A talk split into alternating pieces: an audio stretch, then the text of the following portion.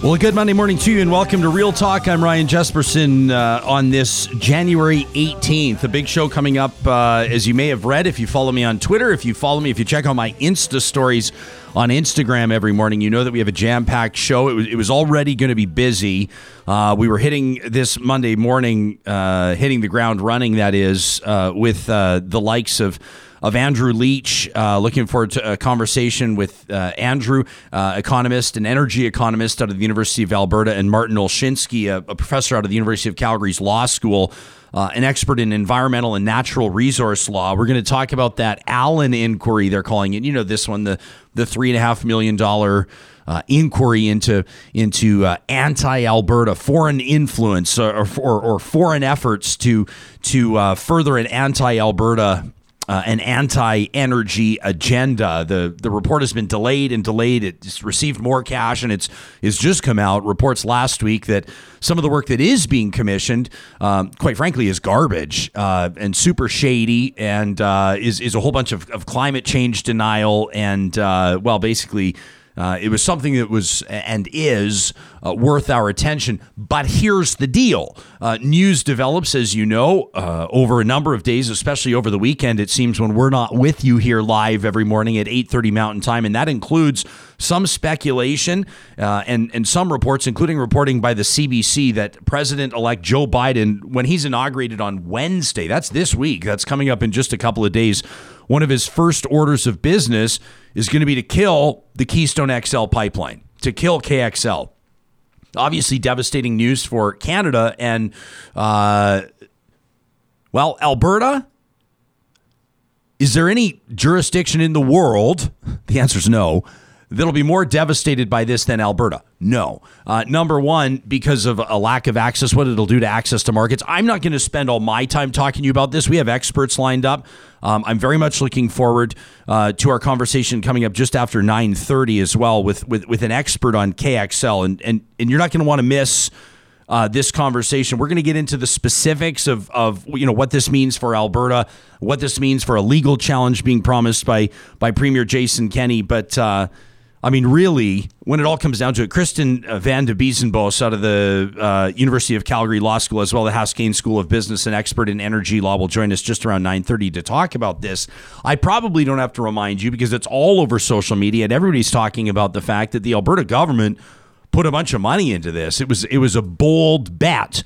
Uh, it was a bet uh, at a time of great uncertainty. And some of you will say, well, yeah, that's where I've made my fortune, or that's when I've done really well, uh, you know, when I, I, I, doubled down on 11, or or I put my whole stack on double zeros at the roulette table in Vegas at a time, a time of great challenge when it looked like all the odds were against me, and boom, now I won 15 grand, and, and, and who's the fool now? There are those moments. There are those moments uh, the Alberta government a while back, we don't know what gave uh, Jason Kenney the impetus to do this. We don't know why he thought it was a good idea. But the government of Alberta invested about a billion and a half dollars. In case you ever lose your perspective on that, that's that's fifteen hundred million. To put it into perspective, sometimes I think it's important to remind ourselves that 1.5 billion is a lot of money, and loan guaranteed a lot of other money, up to up to about seven billion dollars. Now, thankfully, a lot of that, my understanding is is is was to loan guarantee or back pipeline construction uh, stateside that may not yet have happened. So if Biden kills this pipeline, which by the way, nobody here, well, I won't speak for Sam Brooks, but I'll tell you this the host of this show is not celebrating the killing of Keystone XL. This is not a good day. It's not a it's not an opportunity to gloat. It wasn't the type of thing I think over the weekend where where a lot of people I mean, there are people that obviously wanted to see Keystone XL killed. Make no mistake. There are people that don't believe that that we should be adding to any pipeline infrastructure. There are people that don't believe that this is the right play. There are people that believe that we should be building pipelines uh, to eastern Canada instead of down south to Texas. There are a lot of different opinions on this, and and we've heard many of them over the past number of years. This has been a this has been an ongoing story under President Obama. Would it get built? Trump promised to build it. Everybody thought it was great uh, here in Alberta, not everybody, some people in Alberta thought it was great when Donald Trump got elected because he's going to make Keystone happen. Well, here we are in 2021, and, and it looks like 46. It looks like the incoming president of the United States. It looks like President elect Joe Biden's going to make this one of his first orders of business to kill Keystone. So the Alberta government is on the hook for some big dough. And by the Alberta government, I mean Albertans. Uh, if you're tuned in from Alberta this morning, that's that's that's me, that's you, and a lot of people are upset about this. Now, Alberta's premier will speak to this around 10 o'clock today. Call it 10:45. We'll see what time he shows up, and a lot of people are probably going to be expecting some answers here on what Premier Kenney expects to do about this. He says he's he's talking big. He's talking with bravado this morning, uh, talking about exercising every legal avenue alongside TransCanada uh, to hold the Americans to account on this. Uh, I don't know if that's an inflated sense of self. I don't know if that's realistic. Uh, we're going to ask Kristen van de Biezenbos what chance Alberta has uh, in this legal fight. I saw this morning, and I'm not sure if I want to call this shade or not, throwing shade, but it's interesting to hear from uh, former infrastructure minister Amarjeet Sohi on this, who tweeted, It's sad to hear the possible bad news on the Keystone XL pipeline. He says, I'm so glad that we purchased Trans Mountain, TMX, and did the hard work to accommodate Indigenous communities' concerns. TMX is now under construction, creating thousands of jobs for energy sector workers. It's kind of throwing shade, isn't it? I don't think that Amarjeet Sohi's uh, throwing a party and popping bottles that Keystone XL is getting canceled, but it does, to a certain degree, look uh, or maybe prompt people to look favorably upon the federal government for buying into this other pipeline. I saw somebody tweet over the weekend, you know, get this. They said, you know what's going to drive Alberta's premier most crazy is that Justin Trudeau bought into a pipeline and it's getting built. Jason Kenney bought into a pipeline, it's getting killed. And that's a fact. Now, it's not good for Alberta. It's not good for energy sector workers. It's not good for market access. So, what does this all mean? We're going to get into this in just a moment. Kevin Van Tighem will lead us off this morning. He's one of the, the very few to be already making his return to Real Talk. He, he joined us a while back. We, we, were talking about matters of the environment. Well, over the weekend, Kevin, former superintendent of Banff National Park, so I dare you to tell him he doesn't know what he's talking about, decided to take a hike, literally and he hiked into some some backcountry areas. I'm not going to tell the story. He is where coal mining's going on. Coal mining in the Rockies, just like we've been talking about on the eastern slopes. Boy, have we blown the doors off that conversation last week. Boy, are a lot of people talking about that now. I checked in again uh, off air, obviously, with Corb Lund over the weekend. I, I said to him, Did you ever think this was going to happen with with Paul Brandt coming forward and Terri Clark coming forward, and it's turning into the, the who's who of country music in Canada coming forward here to speak out against this plan. He said, Well, I suspected it might put it on people's radar, but but boy, oh boy, what an outpouring of, of support for protecting Alberta's parkland, for protecting Alberta's wilderness. We saw one, I tweeted about this if you follow me over the weekend, one of the um, uh, you know, the, the petitions that's out there has more than 75,000 signatures already. That's a lot. That's a lot for a petition to stop the Alberta government's plan to grant access to some some pretty environmentally sensitive areas for coal mining. We're going to get into that in just a minute. Of course, all of these conversations are made possible by our team of builders, and that includes our presenting sponsor, Bitcoin Solutions. What, what a wild past few months it's been for cryptocurrency, specifically Bitcoin. If you're looking to make sense of it, you want to make sure that you don't miss the boat, but you also want to make sure you don't buy high. And, well, we all know how that goes. Talk to the team at Bitcoin Well. Bitcoin Well, formerly known as Bitcoin Solutions, is doing great work making it easy for you to understand, buy, and sell Bitcoin. You can find Bitcoin Well online under the sponsors tab at ryanjesperson.com. Real Talk starts right now. Here's Ryan Jesperson.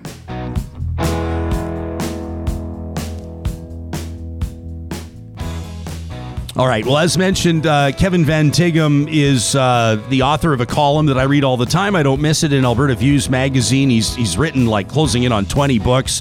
The former superintendent of Banff National Park took a hike this weekend, and and uh, he's being kind enough to join us. My understanding is on his days off, on his off hours. Uh, Kevin, welcome back to Real Talk, and thanks for being here this morning. We appreciate it. I think you might be on mute, which actually gives me an opportunity to use this, Sam, doesn't it? I've been I've been wanting to use these for a while. You're on you're on mute, so we can get it. Okay, I'm off. Now. There we go. Hey, so you're you're at the cabin. I can tell you're in a vehicle. Did you drive somewhere to get enough reception to talk to us? Is that what's going on right now? Yeah, I had to go up to the top of a hill. so where are you exactly, Kevin? Uh, well, currently I'm sitting right by the Oldman Reservoir, so I'm down in the um, in the uh, in the Oldman country there. Now, this is where you went hiking uh, over the weekend. You've been kind enough to supply us uh, some of the photos. We'll be showing these as you tell us the story. But but what was the impetus? I mean, besides getting out and filling your lungs with mountain air, what was your plan this weekend? Well, I, have been hearing about all of these uh, leases that the government had, had issued since uh, removing the coal policy uh, in these critical areas, and I thought, well, um, you know, we're not able to do much during a pandemic, but you should be able to go for a walk. So I decided to go out and uh, drive up to the Upper Oldman River and check out um, Cabin Ridge and see what was happening there. Uh, that's that's got uh, a number of leases to, that that interact with it. Um, what I didn't realize was that the, um, or I guess I'd forgotten, was that the Forestry Trunk Road is closed at Dutch Creek, which is a one of the big tributaries of the Oldman up in the headwaters there. And so I couldn't get to where I couldn't get to the base of Cabin Ridge. Um, but I'd driven all that way, so I decided I would just park at the gate and walk. Um, pretty boring walking up the Forestry Trunk Road, but uh, it was very nicely plowed. There's obviously a lot of industry up there, even if the public isn't there. And uh, it was, uh, I think it was about five kilometers before I could see any um, sign of coal at all up on the mountaintop. And then um, uh, another another four kilometers or so before I got to where um, Atrum Resources has has built a new ex- exploration road going up onto Cabin Ridge. It sort of zigzags up the ridge and zigzags down the ridge, uh, and um, hard to see right now because of all the snow. And they haven't been working in the in the winter, so they haven't haven't left tracks on their on their road. But you could see where this new bulldozed road went up the hill, uh, uh, the very first slope drains right into a little trout stream, and um, there's a gate there. And uh, I didn't go any further because um, on our public land there was a no trespassing sign telling me not to. Um, I I did walk past the no trespassing sign to get a couple pictures of that bridge, but um, uh, apparently we Albertans aren't welcome there anymore. Only the Australian coal companies are, until they finish detecting how much uh, coal the, to propose to mine up there.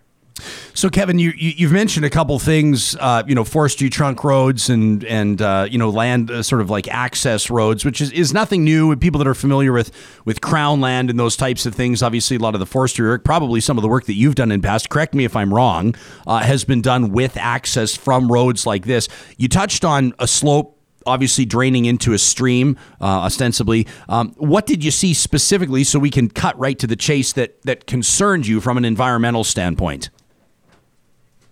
Well, unfortunately, because I had to walk so far, I couldn't get up onto the top of the ridge to really see much. Um, but from the road, I could see one one spot where a bulldoze track came around the, the shoulder of the mountain, and then there's a big gouge taken out of the base of a cliff, and uh, and you could see the exposed coal there.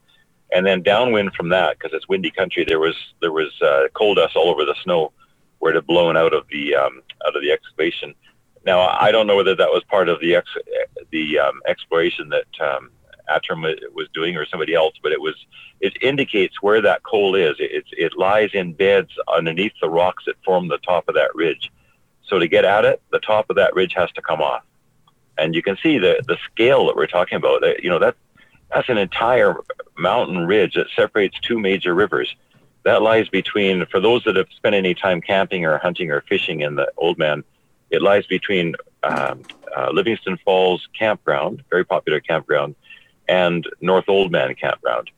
Uh, it, it's, it's basically the ridge that separates the Livingston and Oldman rivers. Kevin, and that's this... just one. You know, there, there's um, there's been leases. I, I, I, believe the number I've seen is 1.4 million hectares now have now been leased in our headwaters to coal companies. Um, it's it's actually it's actually mind blowing the scale of this stuff. So that's what I wanted to see when I went out there. And unfortunately, with the the nine kilometer walk to get to the base of the ridge, I I'm gonna have to go back in the spring and trespass. You, you, we, we saw one of your photos there of uh, of uh, animal droppings. I didn't see it closely enough. I don't know if it looks like elk or something like that. But uh, but what did you observe with regards to evidence of, of, of animal activity, wildlife activity there?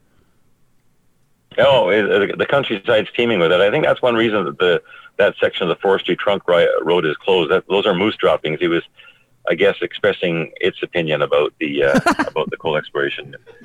But uh, uh, I saw, I saw, you know, I, I, was walking on wolf tracks for a while, lots of coyote tracks, a few lynx, uh, moose, deer. I didn't see any elk sign up there. Uh, most of the elk, I think, sort of go over the Livingston Range and into the foothills, but um, it was sort of like a nonstop uh, scroll of wildlife sign going up that road.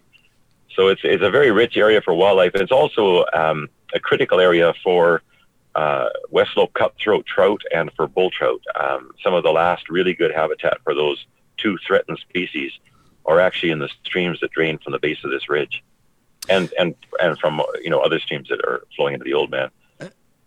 Um, so uh, yeah, I, I, have to go back in the spring, but uh, you know it was it was a little bit horrifying to look up there and see that windblown coal on the mountaintop, and and from where I was standing to be look up looking up and seeing the scale of what they're looking at. Uh, trying to uh, mine in our headwaters. Uh, you know, my friend Jarrett and I have been going back and forth on this, and and uh, he's a reasonable guy. When he when he when he when he uh, let me say calls me to the carpet.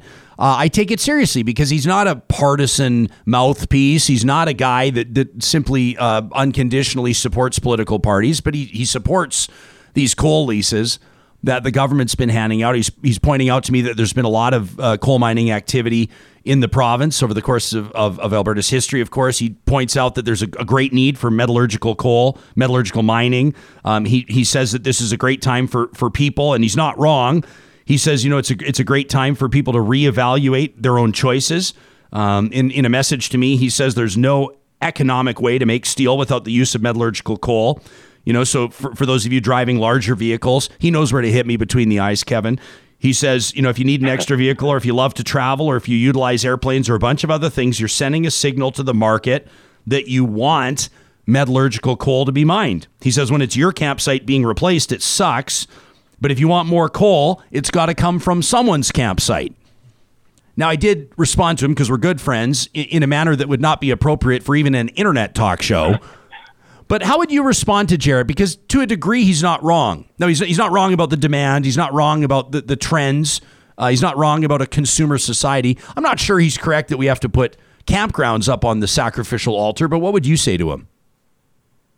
Well, I would agree with him that uh, we all use steel, and steel is really um, an underpinning of an awful lot of our economy. Um, I think that there's many ways in which we could use many resources more efficiently than we do and less extravagantly. And there's no question that currently coal is, I mean, uh, steel is made invo- uh, with the use of bituminous coal, which is found in many parts of the world. Um, we don't make steel in Alberta. All we do is sell coal, uh, and the coal is made. El- the, the steel is made elsewhere. Now, there's no question that uh, until they improve the technologies for de- producing steel with hydrogen and some of the other energy sources that they're currently working on, there will be a demand for this coal.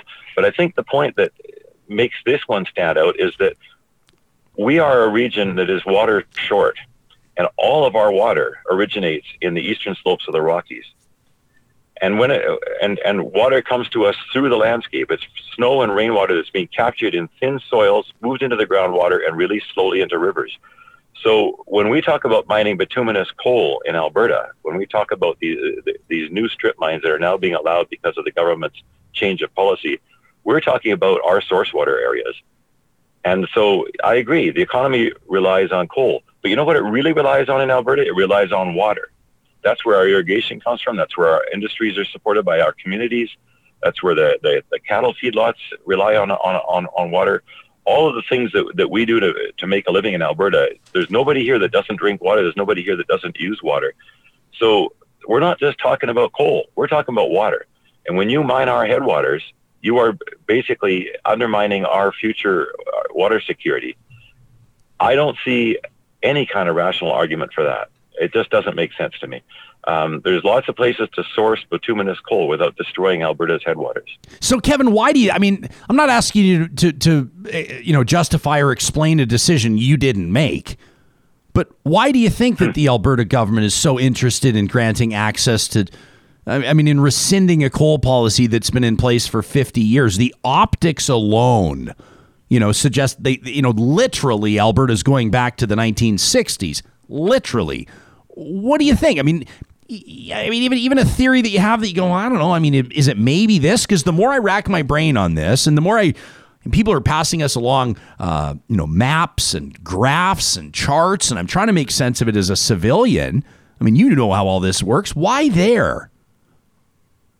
Well, I, I, I think what a lot of people don't realize is that, you know, when you give um, a, an individual a title and put them in a position of power, they start to look like more than what they are. And we basically got an, a, a government of amateurs here. Uh, we've got people that have no previous experience in government that, that really came in on a, in many ways, an anti-government platform. And, um, and so there's, they came in automatically distrusting um, experts and uh, they came in with answers in their heads, but they were very simplistic answers, like many of us have when we don't really look into things deeply. So I just think they made a mistake. I think that they thought, well, we don't need to talk to the experts. We don't need to do any homework. We want to be able to show Alberta that we got jobs for them. So we're going to open up this uh, countryside to, for coal mines. You know, the Australians told us that, tell us that they want in here. Great, we'll get some jobs. They didn't do their homework. They didn't ask the hard questions. They did. They didn't have enough humility to uh, to to uh, not assume that they didn't have all the answers.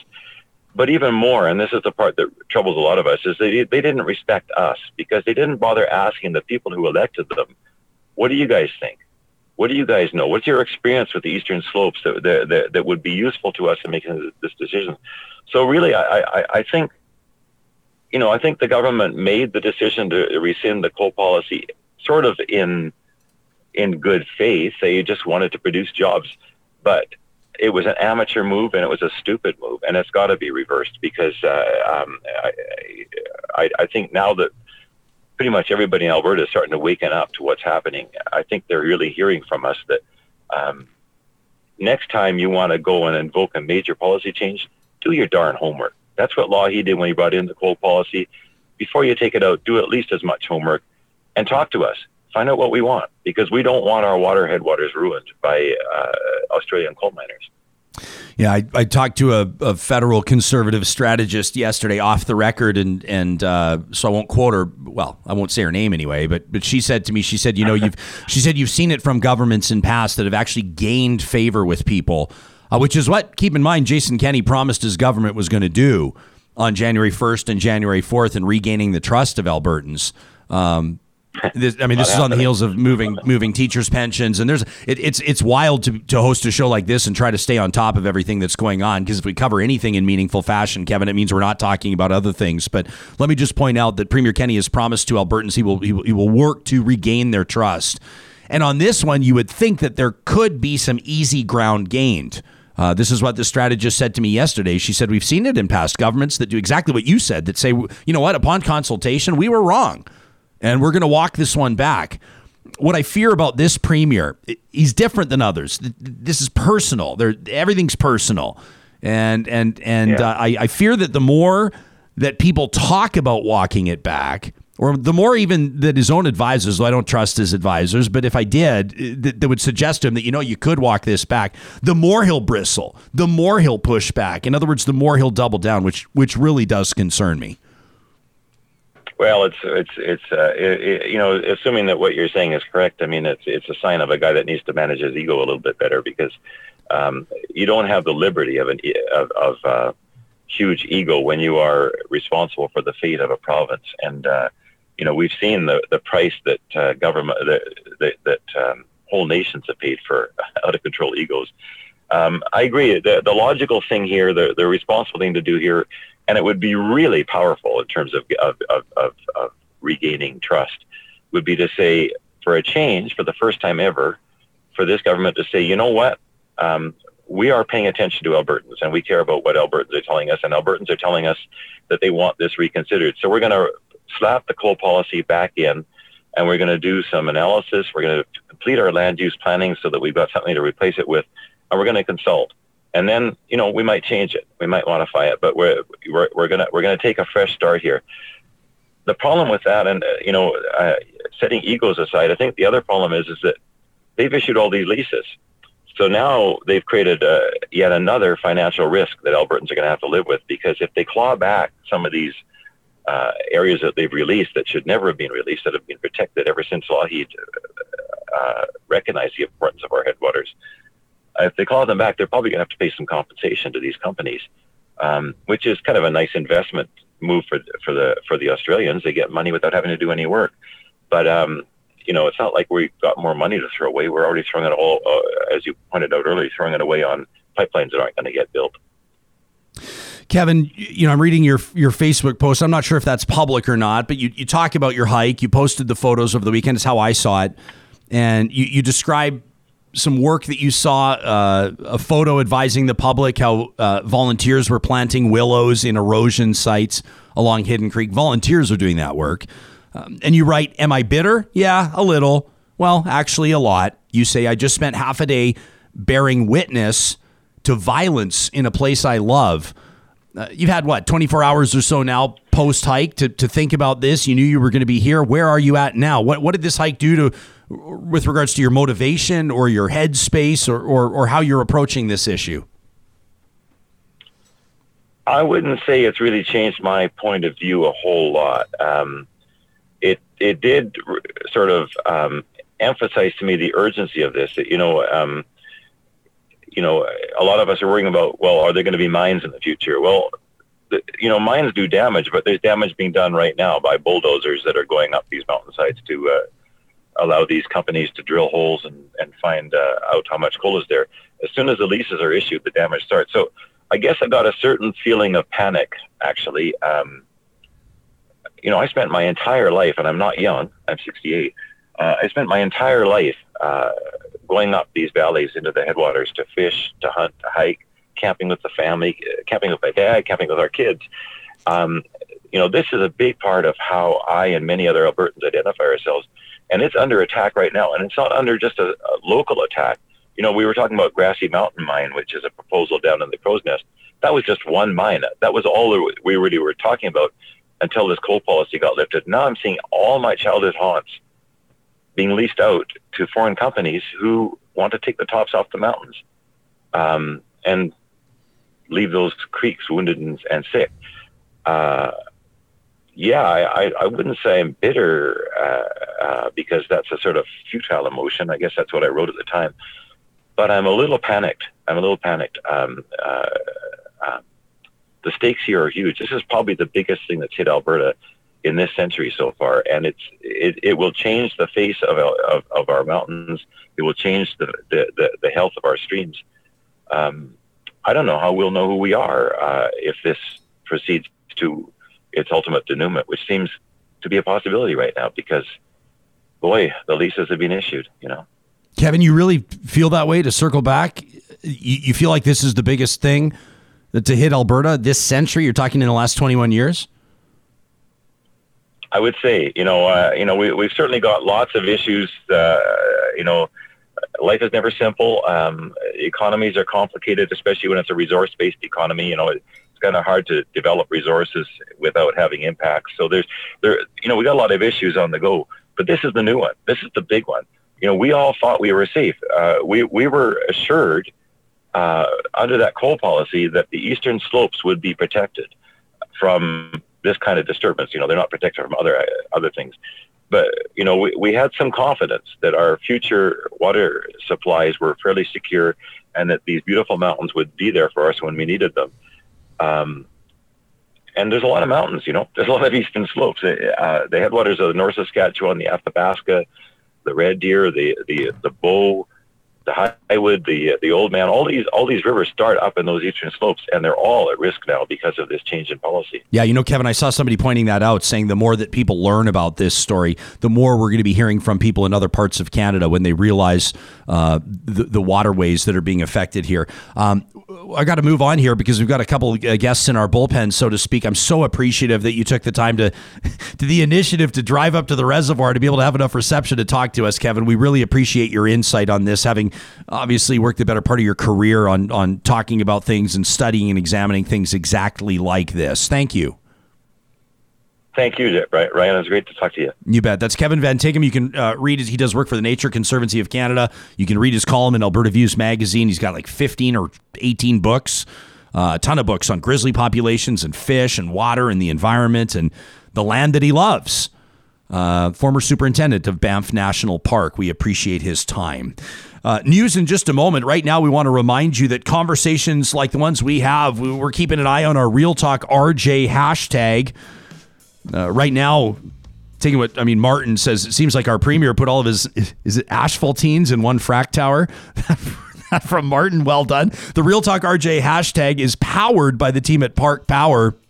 They've been in the game electricity, natural gas, and internet since 2013, and, and they know that you know you have a lot of choices. It's a free market in that sense here in Alberta. Well, why not make them your choice? They're a backer of Real Talk. They're helping us build what we're doing here. And they've also ponied up with a promo code uh, to help you save 70 bucks off your first bill. Doesn't matter if it's residential or commercial. If you use the hashtag 2021 Real Talk, when you sign up at parkpower.ca, 70 bucks off your first bill. That's 2021 Real Talk, 70 bucks off your first bill. Thanks to the team at Park Power for that. Also, want to give a shout out to the team at Grand Dog Essentials, and you're going to hear us mention them a little bit later in the show as well uh, with our, our good news feature that's coming up a little later on in the broadcast. Very much looking forward to that. Grand Dog Essentials is a, a family owned business quality raw dog food out of Edmonton, Calgary, and the Red Deer areas with weekly delivery. They deliver right to our front door. We've been feeding our dogs Moses and Monroe Grand Dog quality raw food for a number of years now. Their staff are certified in raw nutrition and they're able to help you provide informed support. If you have questions on whether or not this is right for your dog, you can find them online at granddog.ca. Find them on Facebook and Instagram at Grand Dog Essentials. And again, a promo code 10% off your first time order uh, if you use the discount code Real Talk. The discount code Real Talk at Grand Dog Essentials. Let's take a look at what's making news on this Monday morning.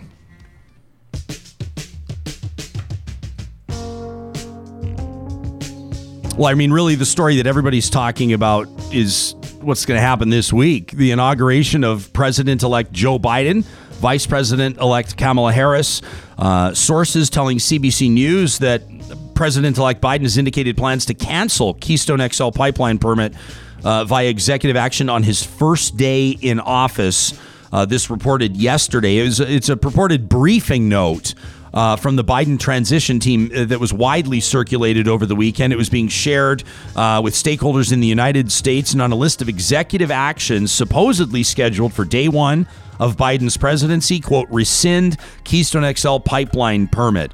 Now, it also talks about some of the other actions that he'll take, including uh, ending 45's restriction, Trump's restriction on immigration uh, from to the U.S. from some Muslim majority countries, a move to rejoin the Paris Climate Accord, and to mandate mask wearing on federal property and during interstate travel. That uh, being reported by the CBC, and we're going to talk about that with our guests coming up in just a moment. Also, wanted to let you know that Alberta teachers uh, and the union representing them say that they're, quote, livid after Alberta issued this ministerial order changing the terms of public sector pensions. We've been talking about this on the show in past. We're going to talk about it again down the line. You heard from the former board chair of the Alberta Teachers Retirement Fund who joined us, uh, I think it was on Friday of last week, Thursday or Friday of last week. Well, Gil McGowan, president of the Alberta Federation of Labor, says, quote, the finance minister and premier might call this administrative, administrative reform.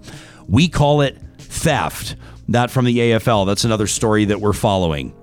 Uh, Want to keep an eye on what you're saying this morning on our Real Talk uh, YouTube chat, the live chat. Those of you that are tuned in watching this morning, uh, Travis on the billion and a half dollars that the Alberta government invested in Keystone XL while it was under review at a time of uncertainty, uh, Travis says, I wonder if we could have funded like, I don't know, 11,000 healthcare workers or so with that billion and a half dollars. Uh, Tracy says Alberta bought in the same week that KXL was in the courts to be put on hold. Uh, says, I support all the jobs we did have here in the business, but at the same time, to me, it seems like a bad time uh, to invest. Troy says maybe next time we should just elect a government that will literally just light our money on fire. At least we could roast marshmallows while we watch our money burn. Uh, Sean wonders so if it does get rejected, do we get a refund? That's our tax money. I wouldn't bet on it, Sean. Uh, others are saying, you know, pre pandemic, it seemed like getting a pipeline. This is from Wigwith. This is an interesting observation. Says, you know, pre pandemic, it seemed like getting a pipeline uh, built was the only way to save our economy. And, and now I don't know. I don't know if maybe we just need to cut our losses. Sandra says when the premier speaks today, I expect that he will blame Trudeau. Of course. We'll see. Uh, Jason Kenney has issued a statement on, uh, the, you know, the, the plan, uh, the, the, purported plan. Keep in mind the announcement's not yet been made by President-elect Biden. These are these are reports that are circulating, but typically by the time it gets to this point, uh, it's something that you can maybe not bank on, but something that you can expect. Uh, says Alberta's premier this morning, I'm deeply concerned by reports that the incoming administration, the Biden administration, may repeal the presidential permit for Keystone XL next week. Doing so would kill jobs on both sides of the border. True. Weaken the critically important Canada US relationship and undermine U.S. national security by making the United States more dependent on OPEC oil imports in the future. He goes on to talk about the relationship of, of how much oil that the United States imports, including uh, about nine and a quarter million barrels per day, uh, 3.7 of those barrels, 3.7 million from Canada. He points out the rest comes from Venezuela and Saudi Arabia, kind of like lecturing Joe Biden like he's not aware of this. This goes back to the Ezra Levant ethical oil argument. I'm going to skip all of that. But Kenney goes on to say, as the government of Canada has said, building KXL is top of the agenda with the incoming Biden administration. Prime Minister Trudeau raised the issue with Biden on their November 9th phone meeting agreeing to engage on key issues, including energy cooperation like Keystone XL. Says Premier Kenney by way of statement We renew our call in the upcoming administration to show respect for Canada as the United States' most important trading partner and strategic ally by keeping that commitment to engage and allow Canada to make the case for strengthening cooperation on energy, the environment, and the economy through this project. Should the incoming U.S. administration abrogate the Keystone XL permit, Alberta will work with TC Energy, former TransCanada Pipelines, to use all legal avenues available to protect its interest in the project. Do you feel comfortable? This is a serious question. I want you to actually think about this. Even the Kenney voters, even the people watching that are listening right now that are still standing by their man, knowing what you know about Jason Kenney, how he communicates with people, how he bristles, his sharp tongue, how he acts, how he refuses to do interviews with people that ask him tough questions, how, how, he, how, how he acts in punitive fashion. Do you trust him to navigate this delicate relationship between Alberta and the American administration? Do you trust him? Do, do you think it's smart that Alberta's premier, who? Alberta's premier in the White House, who? Jason Kenney, the premier of Alberta. Where's that? We buy a lot of oil off them. Yeah, he's he's telling me to respect. He's he's like I'm not even the. He's telling me to respect him. He's telling me he's going to sue me, and I better respect him. Right? Do you trust him? You feel good about him representing Alberta on this file right now? I'm going to ask that question to our next guests, and we're grateful that both of them have agreed to join us this morning. Uh, Martin Olszynski is an associate professor, University of Calgary's Faculty of Law, an expert in environmental and natural resource law and policy. Uh, Martin, welcome to the show and thanks for making time for us this morning. Hey, thanks for having me. Happy to be here. Good to have you here. Andrew Leach is uh, an energy and environmental economist, a lawyer now, too. Uh, guy's been back to school for a little quite. while. Almost. Uh, you you finished your law school though, haven't you, Andrew? It, yeah, just as a master's in law, so not eligible to practice. Okay, there you go. Well, thanks for clarifying, uh, Andrew, a well-known economist here in the province of Alberta, uh, Alberta to be sure. Uh, thanks to the both of you, uh, Martin. Let's ask you here. Now, I, asked you on the show, both of you, to talk about the Allan inquiry, and we'll leave some time to talk about that, and we'll and we'll get into KXL uh, more robustly uh, with another expert at U Calgary's Law School in just a little bit. But but your reaction to the news that you heard over the weekend that Biden may have no appetite for KXL. What do you think, Martin? Yeah, so I mean, I've um, I'll defer generally, I think, to to Andrew's chops here, but you know, my understanding and reading of the policy landscape is that I think the premier has really underestimated just how how serious the Biden administration is about reducing uh, GHG emissions in the United States, how serious he is about electrification of the transportation sector in particular. We're talking about, you know, plans for 400,000 charging stations, which, you know, blows away existing infrastructure, I think, around fossil fuels. And so there are other people that your listeners will want to follow um, on on Twitter, for instance, that are doing this hard analysis. Uh, Sara Hastings Simon, for in, for instance. Um, so so I think that's a big issue right there. Is that the premier, you know, in that sort of missive that he sent over. Um, you know, I, I, don't think he appreciates just how serious the administration is in the st- state. So it's not that they're going to be making up that gap um, by bringing in OPEC oil, for instance. Um, I think rather what we're talking about is seeing significant reductions in consumption in the United States.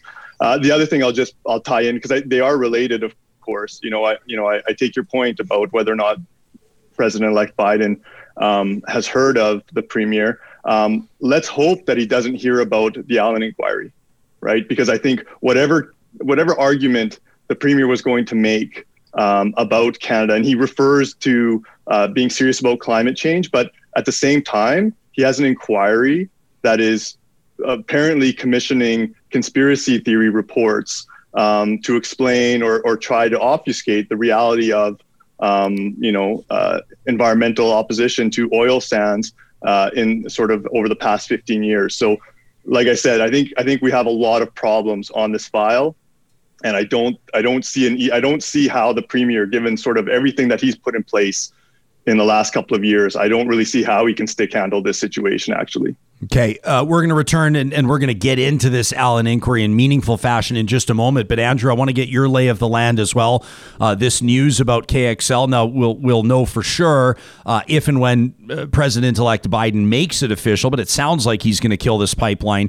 Uh, you may be able. I think you're going to be able to help us understand uh, Alberta's exposure on this. people are seeing the numbers 1.5 billion and 7 billion. The 7 billion a loan guarantee. My understanding is potentially based on future construction that may not have happened. How how vulnerable is Alberta on this, and, and what's Alberta on the hook for? What can you tell us?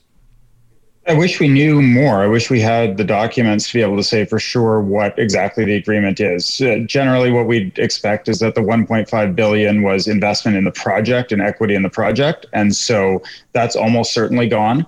Uh, that project's not worth anything if you can't build it. Uh, in terms of the loan guarantee, it depends a little bit on what the project's undertakings were with its uh, shippers. Stacey McDonald was speculating a little bit on this on Twitter last night.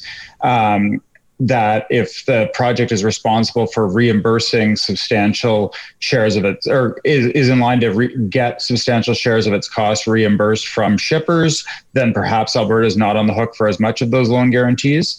If TransCanada is, if the project's essentially out the dollars it spent uh, on construction already, then we're going to see those costs to Alberta go up. Are you surprised that that Biden's making this call? It's been rumored, you know, I mean, a, a, lot of people in Alberta, you know, I'm just saying anecdotally, you know, people would, would write into the show or I'd talk to people and and and they'd say, yeah, like Trump, like you know, he's a little tacky or there's things about it, you know, that I don't agree with, but uh, you know, Trump is the one that's going to get K, uh, KXL built, so so I support Trump. Would say some Albertans. Um, with regards to the politics of this, should anybody be surprised? Well, you know, Trump didn't wasn't able to advance this project for the same reason Republicans weren't able to advance it previously, is that they tried to skirt the process. And so when Trump initially issued the permits, he did it without following due process, and that meant that the construction in the US never got off the ground. So it's possible that had the Trump administration gone through the appropriate uh, process and directed that pipeline to be approved, that you might see more material construction already underway in the US. Uh, in terms of Biden reversing this, it's well within his power to do so. It is to some degree unprecedented, though, for uh, the removal of a permit at this stage in, in the project. So when you actually have pipe in the ground in Canada, you've got some construction of pumping stations already in the US, although no pipe in the ground, I don't think, in the US. So it's quite a ways down the road for a president to revoke one of these presidential permits, but that's the the nature of the permit itself is it's not just for construction it's construction and operation and at the discretion of the president at any point in time yeah i have to i have to wonder too though if it's worth talking about the impact that this could have on investor confidence we talk a lot about investor confidence. I, I, think more back to to Alberta circa you know 2016, 2017, when then Premier Rachel Notley faced a lot of criticism from people that are saying she's moving the goalposts. Uh, she's changing the game with regards to environmental regulation or other policies, and they can have a real detrimental impact on international investor confidence. Uh, Martin, what do you think about that? Would you agree with that? I'll ask both of you, and then we'll move on to the Allan inquiry. Well, and I'll just um, riff off one thing that Andrew said. So, in fact, some of the defect deficiencies in the United States and the reason why construction hasn't really actually moved forward there is is that the president allegedly like the, the litigation is that he didn't comply with their environmental assessment legislation right? NEPA the National Energy or National Environmental Policy Act. And so of course the parallels between that and what has happened in Canada time over time and, and the point that Andrew made um, I wholeheartedly endorse. You know we have governments generally conservative that think that the that the way to get through this is to sort of ram these projects through the approval process and they cut corners um, and then, of course, they're surprised when those projects are challenged in court, and in fact, often successfully, right? And so, um, I think that that's an actually important, uh, absolutely important part. That even under a Trump administration, it's not clear um, at what point that permit would be considered sort of legally safe, and so we would still have issues there. And it further heaps on, I think, and exposes um, the risk um, that was associated um, with the premier's sort of bet a few months ago. Um, you know, to your to your other question, you know, we we've had a bit of this sort of regulatory ping pong. It seems like in North America over the past sort of decade, um, and and you know, we saw it with Trump too, right? So when Trump came in, he just started trying to roll back all of the gains that had been made, for instance, on fuel efficiency um, under the Obama EPA. Um, you know, and and so of course this creates uh, investor uncertainty. Um, my own view, of course, is that presidents and prime ministers and premiers don't do this kind of stuff on their own volition. They're they're sort of lobbied and encouraged to do so. So to some extent, uh, you reap what you sow. Um, these companies have, I think, over the past decade, engaged and, and promoted this kind of these very drastic swings in energy and environmental policy. We saw that in Canada in 2012 with a, a, essentially an evisceration of the federal regulatory regime. Not surprising that Trudeau, when he came back into power, part of his platform was to restore that regime. Um, and then he went on to do so in his first term. We're going to see the exact same thing in the United States. And, and I don't think, you know, I, of course, I, I think Trump is his own, um, you know, his own monster in a sense. I don't think any, he's not a puppet necessarily. I think he was doing a lot of that stuff out of sort of like his own wanton sort of destruction but but at the same time, we know companies were sort of lining up um, behind that effort, and I don't think that they should be very surprised when it comes back and and sort of swings the other way. Andrew, I wanted to show you this. I'm not sure if you know Chris Turner, the the uh, author of that book, The Patch, uh, an author out of Calgary. I want to show you a tweet that he sent out. He said it would, it would be hard. Uh, to state after Emma Graney, a, a reporter says, you know, the inquiry, this Allan inquiry, the war room, two key planks in the energy part of the United Conservatives election platform. Um, Chris says, you know, it'd be hard to overstate just how completely the fight back strategy put forth by Jason Kenney has failed. Tens of millions spent, nothing achieved, piles of negative publicity, and overall net loss for the reputation of the oil and gas industry in the province. Would you agree with Chris? Uh, I think Chris is right about, at the bottom line that there's a big reputational hit. I think the one thing, and, and I expect Chris would agree with me, is that it's not clear that was ever the intention of the Jason Kenney fight back strategy. The, the intention of that strategy was to rally uh, the conservative cause around something that his government could fix and that, and that he could fix. Only he could fight back against the evil environmentalists. Only he could bring prosperity back to, to the province by this strategy. And I don't know, you know, from a, obviously from the oil and gas perspective, this has not gone as planned. Uh, and his ratings would suggest that maybe for him it hasn't gone as planned. But I think uh, we have to start from the beginning, which was this was a political strategy much more so than it was a business strategy. Uh, because, and you know, you could see that by the fact that it was doing things that the oil and gas industry, at least the larger players in the space, were not 100% on board with. Martin, you say let, us hope that the Biden administration hasn't heard of the Allan inquiry. Um, you've you've been, uh, let me say, uh, or pick my words carefully. I'll let you clarify. I was going to say uh, intimately involved in this, at least in the sense that you've been talking about it. You posted a submission uh, that you wrote uh, back on January 14th. You've posted. You call it textbook climate denialism. People can find it on the University of Calgary Faculty of Law blog, ABlawg uh, a blog reminds me of uh, I'm not going to get into Arrested Development and Bob Law's law blog, but uh, forgive me. ablawg.ca. Uh, uh, Martin, take us into this. Take us into the inquiry. Let's let's let's blow the doors off this thing. Let's have a frank conversation. Sure. Yeah. So I mean, uh, you know, uh, part of the campaign into the 2019 sort of election, uh, Premier Kenney sort of announced, um, sort of inspired by previous work um, by uh, Vivian Krause and, and others, maybe, uh, but mostly I think uh, Vivian, um, the premier announced that he was going to launch a formal public inquiry. He was going to use the machinery of the state to get into the to sort of get at this issue of foreign funding for environmental groups that had opposed, um, you know, essentially Alberta's oil and gas development. And and and and it was interesting because, of course, at the time he was already talking about it as if he knew the answer. You know, he said, "We know for sure that this is happening, but we're going to have a public inquiry about it." And so they really did, uh, you know, target. Uh, they put a big target on on NGOs basically um, in Canada, and we saw a lot of the, you know, coming into the uh, election. Uh, you know, there was the issues around the Pembina Institute. Um, you know that one of their executive directors had been hired on as a commissioner of the AER. Uh, Premier Kenney took uh, swipes at him. Um, we had all kinds of disparaging comments made about various groups, and so then and then when when they were elected, they they started this process, this inquiry. Um, and you know, and I hate to say it, but basically, I mean, essentially at every juncture, and and I want to, I'll, I'll put it out there right now that I'm going to try to, um, I'm going to be con- restrained a bit in my in my commentary because I am a participant in the inquiry right now, and I want to make, I want to stay one. Um, but um, you know, the basic at every juncture we've seen problems. So you know, initially uh, it was Steve Allan, who's well known sort of in Calgary and Alberta conservative circles. I think um, was appointed as a commissioner. He's he's not a lawyer or a judge. Usually, these kinds of inquiries are headed by judges or at least former judges. He's a forensic accountant, so so maybe that made sense. Um, he went uh, turned around and hired Dentons uh, without any kind of tender process, and of course he has a working some kind of working relationship with Dentons. I think his office was in, in the Dentons offices. Um, and his son's a partner at Dentons. Um, so anyway, so that started things off in a weird way, and then we had. Mark, let me just let me just use the words because it's important. It was a sole source contract worth more than nine hundred thousand. Yeah. I think it's important to put that on the record. I think that's right. I think that's absolutely right. Thanks for that. Um, and so then, um, and then we had these terms of reference, and basically the, the inquiry was launched as this uh, public inquiry into anti-Alberta energy campaigns, right? So this very strong othering, right? That if, if groups were opposed to energy development in Alberta, then surely they're against Albertans. That they'd have no other logical, rational reason to oppose, um, you know, oil and gas development in Alberta, other than perhaps some weird um, personal antagonism towards Albertans and their way of life.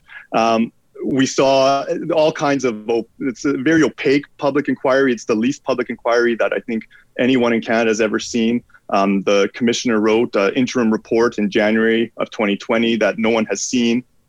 And then we started to see um, the delays, right? So it was initially supposed to be, you know, we were supposed to have a report in the summer of 2020. That was delayed until October. Um, then in October, that was delayed until January. Um, most recently, this weekend, we're getting indications that perhaps even January might not work. Um, the commissioner has asked for had, had asked and received an additional one million dollars. Um, so a 3.5 million dollar budget at this point, and then of course the thing that I think brings us all here today um, was the commissioner publishing a series of reports that three of which he had commissioned himself to the tune of one hundred thousand uh, dollars, and then a series of other essentially like a package of material that he had sent to participants for commentary. And so I was one of these participants for commentary. My understanding is that there are about 11 of us. Um, and I mean, and they're just unbelievable. They are jaw dropping bad. Um, they are, you know, the one report, essentially, two of them claim that. That all of the opposition to Alberta's oil and sands and oil and gas development, rather than being, for instance, the fairly obvious consequence of, of, of concern over climate change, and and and bearing in mind in, in particular the you know the GHG intensive nature of Alberta's oil sands in particular, that they're actually part of an international, transnational progressive movement conspiracy to impose material poverty on the developed world. You know, and I'm not; these are these are actual words used in these terms uh, in these reports. And so, um, and, and and when we look, and the other report was by Dr. Barry Cooper, who of course is also, I think, well known in Alberta conservative circles. He's the founder of um, Friends of Science, isn't he? Well, and so he was, you know, and Andrew might speak to that a bit more. I mean, he was certainly involved um, with that group, and, and there are issues about potentially using research funds to fund uh, essentially political activity in Ontario. Um, so, so just bizarre, just really, really hard to understand how you know, out of all the things that, like, of all the information and all the experts that the commissioner could have talked to, um, that he chose these two individuals who have no climate background, for instance, no training in climate science, um, to, to allege these essentially conspiracies. Dr. Cooper refers to Marxist sort of ideologies. Um, the other, the third report, of course, uh, the irony there is that it, you know, the, the commissioner paid fifty thousand dollars U.S. to an American group, Energy in Depth, which is part of the American Petroleum Institute, to report on, you know, where some of the funding has gone in terms of these groups. And of course, you know, the the common thread in all of it is that climate change is either not a not an issue at all. Again, it's essentially a pretext, or not a big deal and that and that therefore there has to be some other reason again this these marxist green marxist sort of like theories about why these groups have engaged in in um, in opposition to uh, Alberta's oil and gas development. Andrew, you were all over Twitter yesterday. The, people were kicking up dust all over the place on this. I see that Real Talk audience members have raised $2,500 to donate to a charity of Vivian Krause's uh, choice if she'll appear on this show to debate uh, her findings with someone else. I didn't commission that. I didn't ask anybody to do that, but they've already come up with twenty five hundred bucks. Uh, what do you make of what Martin's saying, and, and what else do we need to be taking a look at here with regards to this inquiry? It's pretty disc- it's it's I can't decide if it's discouraging, infuriating, or a mix of both. But where are you landing on this? Well, I think one of the things, getting Vivian Krause on, on, your show to debate her findings, that should have been what the Allan inquiry was doing, right? When the premier launched it, he stood up and he basically, for all intents and purposes, waved around Vivian Krause's research and said these are the things that we know. And what we want to do is go on go on from here confirm that these are sort of valid assertions and then ask you know why and who and and how much about the funding of anti-alberta oil activities. And so to, that's almost table stakes at a public inquiry. Build the evidentiary record to hold her work, but also the work of people like Sandy Garossino who have challenged her work or, or challenged the implications of her work. And that should have been you know what participants were invited to comment on the, the she makes about environmental groups those environmental groups should have been invited to challenge them and i think the most disturbing piece of evidence that came forward this weekend i mean it's been bannered around a few times already but the inquiry has not even contacted Greenpeace Canada. So if you think, take the most rabid Jason Kenney supporter in the province and say, who do you think this inquiry should have gone after?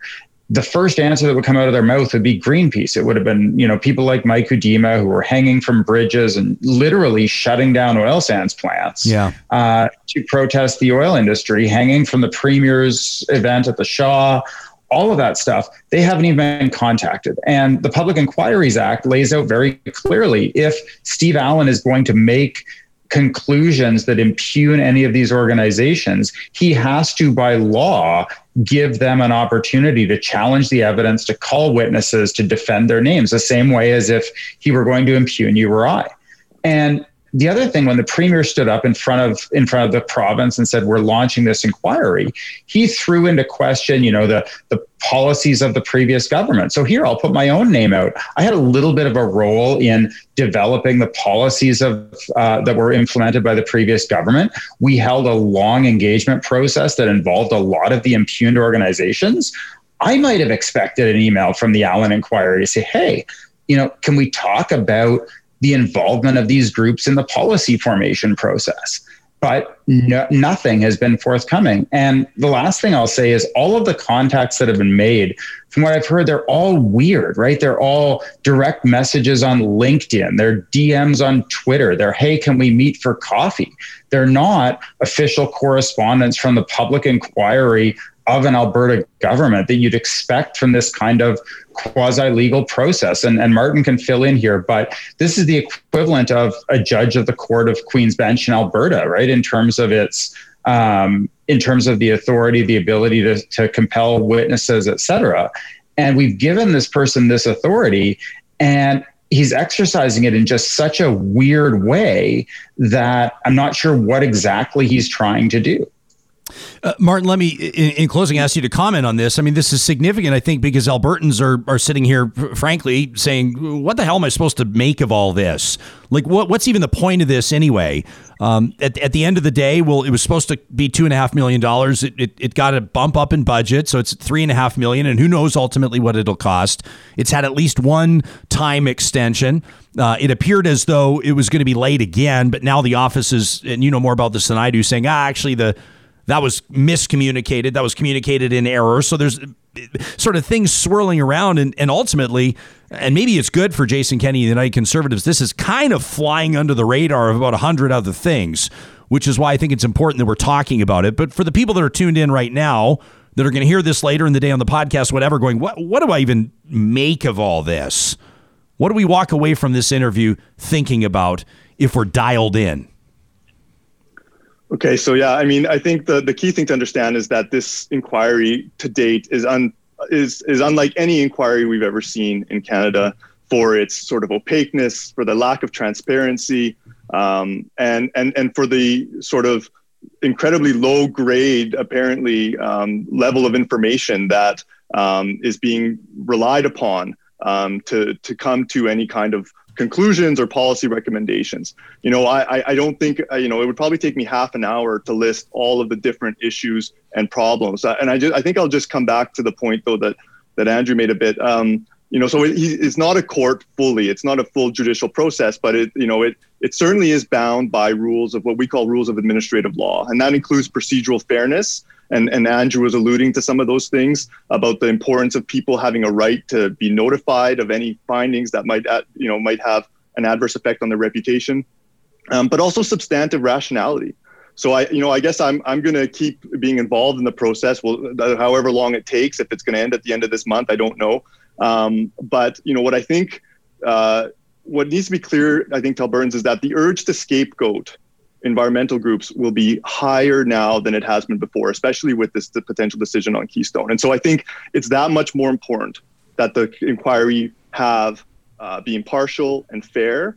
And and right now, unfortunately, it's really hard. I mean, it's impossible to say that that's the case. Um, we're going to have to sit tight again. I want to give the commissioner the benefit of the doubt um, and and I think we just have to you know wait and see I guess how these things keep going. But at every juncture, every time we talk about the inquiry, every time it's in the news, it's a bad news story. I just, Andrew, I just, I, I guess I just, maybe I'm stating the obvious, but even it's no offense to you two, you've helped us understand this in, in a more fulsome way, but I still, I still don't get what the point is. I still don't get it. I mean, unless, unless Steve Allan was able to uncover something that that no one else was able to uncover unless he had he had he had found this bullet, the silver bullet, and and like, what's the point? Like at the end of the day, what's the point? I mean, we've been kicking this around for a decade, right? And and so I think there is some value if you if you think we live in a democracy there's a whole lot of Albertans and a whole lot of Canadians who think there is something nefarious going on here. We've had members of parliament, senators, et cetera, essentially wink and nudge at this idea that there's a grand commercial conspiracy on the part of uh, the US oil and gas industry and these foundations to hamstring Alberta. So, sure, Albertans want to know the answer. They voted for a government to, uh, and as part of that platform, that government said, we're going to find the answers. Okay, let's have a process that finds those answers. Let's open it up. Let's have a, a straight up process that says, is there anything to that? I don't think, you know, I might not agree with that being a great use of government spending, but that's fine. I didn't vote for it. The majority of Albertans did. So great, let's go with it. But let's do it right right? If we're going to spend three and a half million dollars, let's actually build an evidentiary record. Let's have the experts that we need to challenge this evidence. Let's go through and, and actually say for once and for all, is there anything here? And I think that would actually be of huge public value. But that's not what this inquiry is doing. It's turning around and saying things like, well, you know, we want all of our participants to comment on Bjorn Lomborg's book about whether or not the climate crisis is really the most important challenge we're facing, and then turning around and saying, but we're not here to talk about climate science. They didn't even cite a single piece of Vivian Krause's research in their request for comments from participants. So the whole thing that started this inquiry isn't even on the record, isn't even pushed forward, even though from Twitter yesterday, we know for a fact that it's in the hands of the inquiry uh, to deal with. So let's do it, but let's do it right. Yeah. Uh, let me ask you this in closing, uh, Andrew, because we've got to move on. But you did tweet about. I, I, opened the show talking to Kevin Van Tighem about coal mining. We spent uh, a lion's share of last week talking about it. We'll be talking about more. I can see by your body language, uh, you feel how a lot of people feel about this. But you put some numbers out. You're you're an environmental and energy economist. Uh, so uh, when you're talking numbers, it matters. Um, you talked about basically what the Alberta government. So what Alberta ta- what Albertans get What's the trade off for lopping off the tops of our mountains and, and, shaking them all about, getting the coal out and trying to put them back together? And it's about 67 grand in the first year. Does there need to be an asterisk here? Am I responsibly reporting this? Take us into the numbers before we say goodbye. Yeah, so so this was Ian Urquhart posted this was the the lease payments about sixty five thousand dollars for if I remember correctly it's 18 and a half square kilometers of mining leases. So that's not just the first year. That's a one time payment for those 15 year leases uh, that allows allows the development subject to environmental approval, et cetera, but it gives them the option to develop it. So that's kind of the if you think about it, the ante that the uh, that the company has to pay to get in the game. It's a pittance. And then I looked also at what we've collected historically in coal royalties. And it's, you know, it's on the order of $30 million a year, or sorry, $15 million a year. So half a war room worth of budget. And if you, if you, see how the government's positioning this. They're positioning it as a, you know sort of an opportunity for a significant economic benefit to the province, and it isn't. It will have some local impacts. It will create a few high paying jobs, but we're getting a pittance in return for an incredible natural asset that, as, uh, as Kevin pointed out, I mean, the government's going to get in the business of selling things off for pennies on the dollar to create jobs. There's a lot of other things they could sell off for pennies on the dollar before they sell off the Rockies. Yeah, I just want to make sure that I'm not missing anything. So there's the royalties on the coal that's mined, and there's the income, yeah. and there's the income tax that's paid by the people working, right? Am I missing any other revenue source here? And then any corporate income tax that corporate would come in, yeah, from right. the entity that that is there. And then, uh, you know, if you were, if you wanted to take the sort of economic impact analysis road, you'd say, okay, there are local businesses that are going to profit from, you know, whether it's the construction or the um, lodging, et cetera. But that's you know a pittance in terms of the the broader overall economy whereas you're dealing with you know a collective asset that the government has martin will, will kick me here because we don't have this legally in canada but essentially a public trust uh, to steward this asset for albertans today and in the future. And what they're doing is they're turning this over to to create a few uh, a few jobs today and a, a small kick to the the the uh, provincial coffers in one year. And it just doesn't seem like a trade off that makes any sense. Yeah. And let, us point out that Alberta gave corporations a big break on corporate tax uh, a couple of years ago, with it, which is worth pointing out as well. Uh, fellas, if I didn't have another uh, interview set to go, we could probably go for another hour on this. We'll just have to bring you back. Martin Olszynski, uh, University of Calgary Faculty of Law, uh, Andrew Leach, Dr. Andrew Leach out of the University of Alberta, uh, an environment and energy economist. Thanks for giving us time on your Monday morning. We appreciate it. Thanks, Ryan. A pleasure to be here. You bet. Okay, we're going to be uh, bringing our conversation back to Keystone XL specifically. That's the lead story today. That's what everybody in Canada. Well, I never want to say. I got to be careful what I say.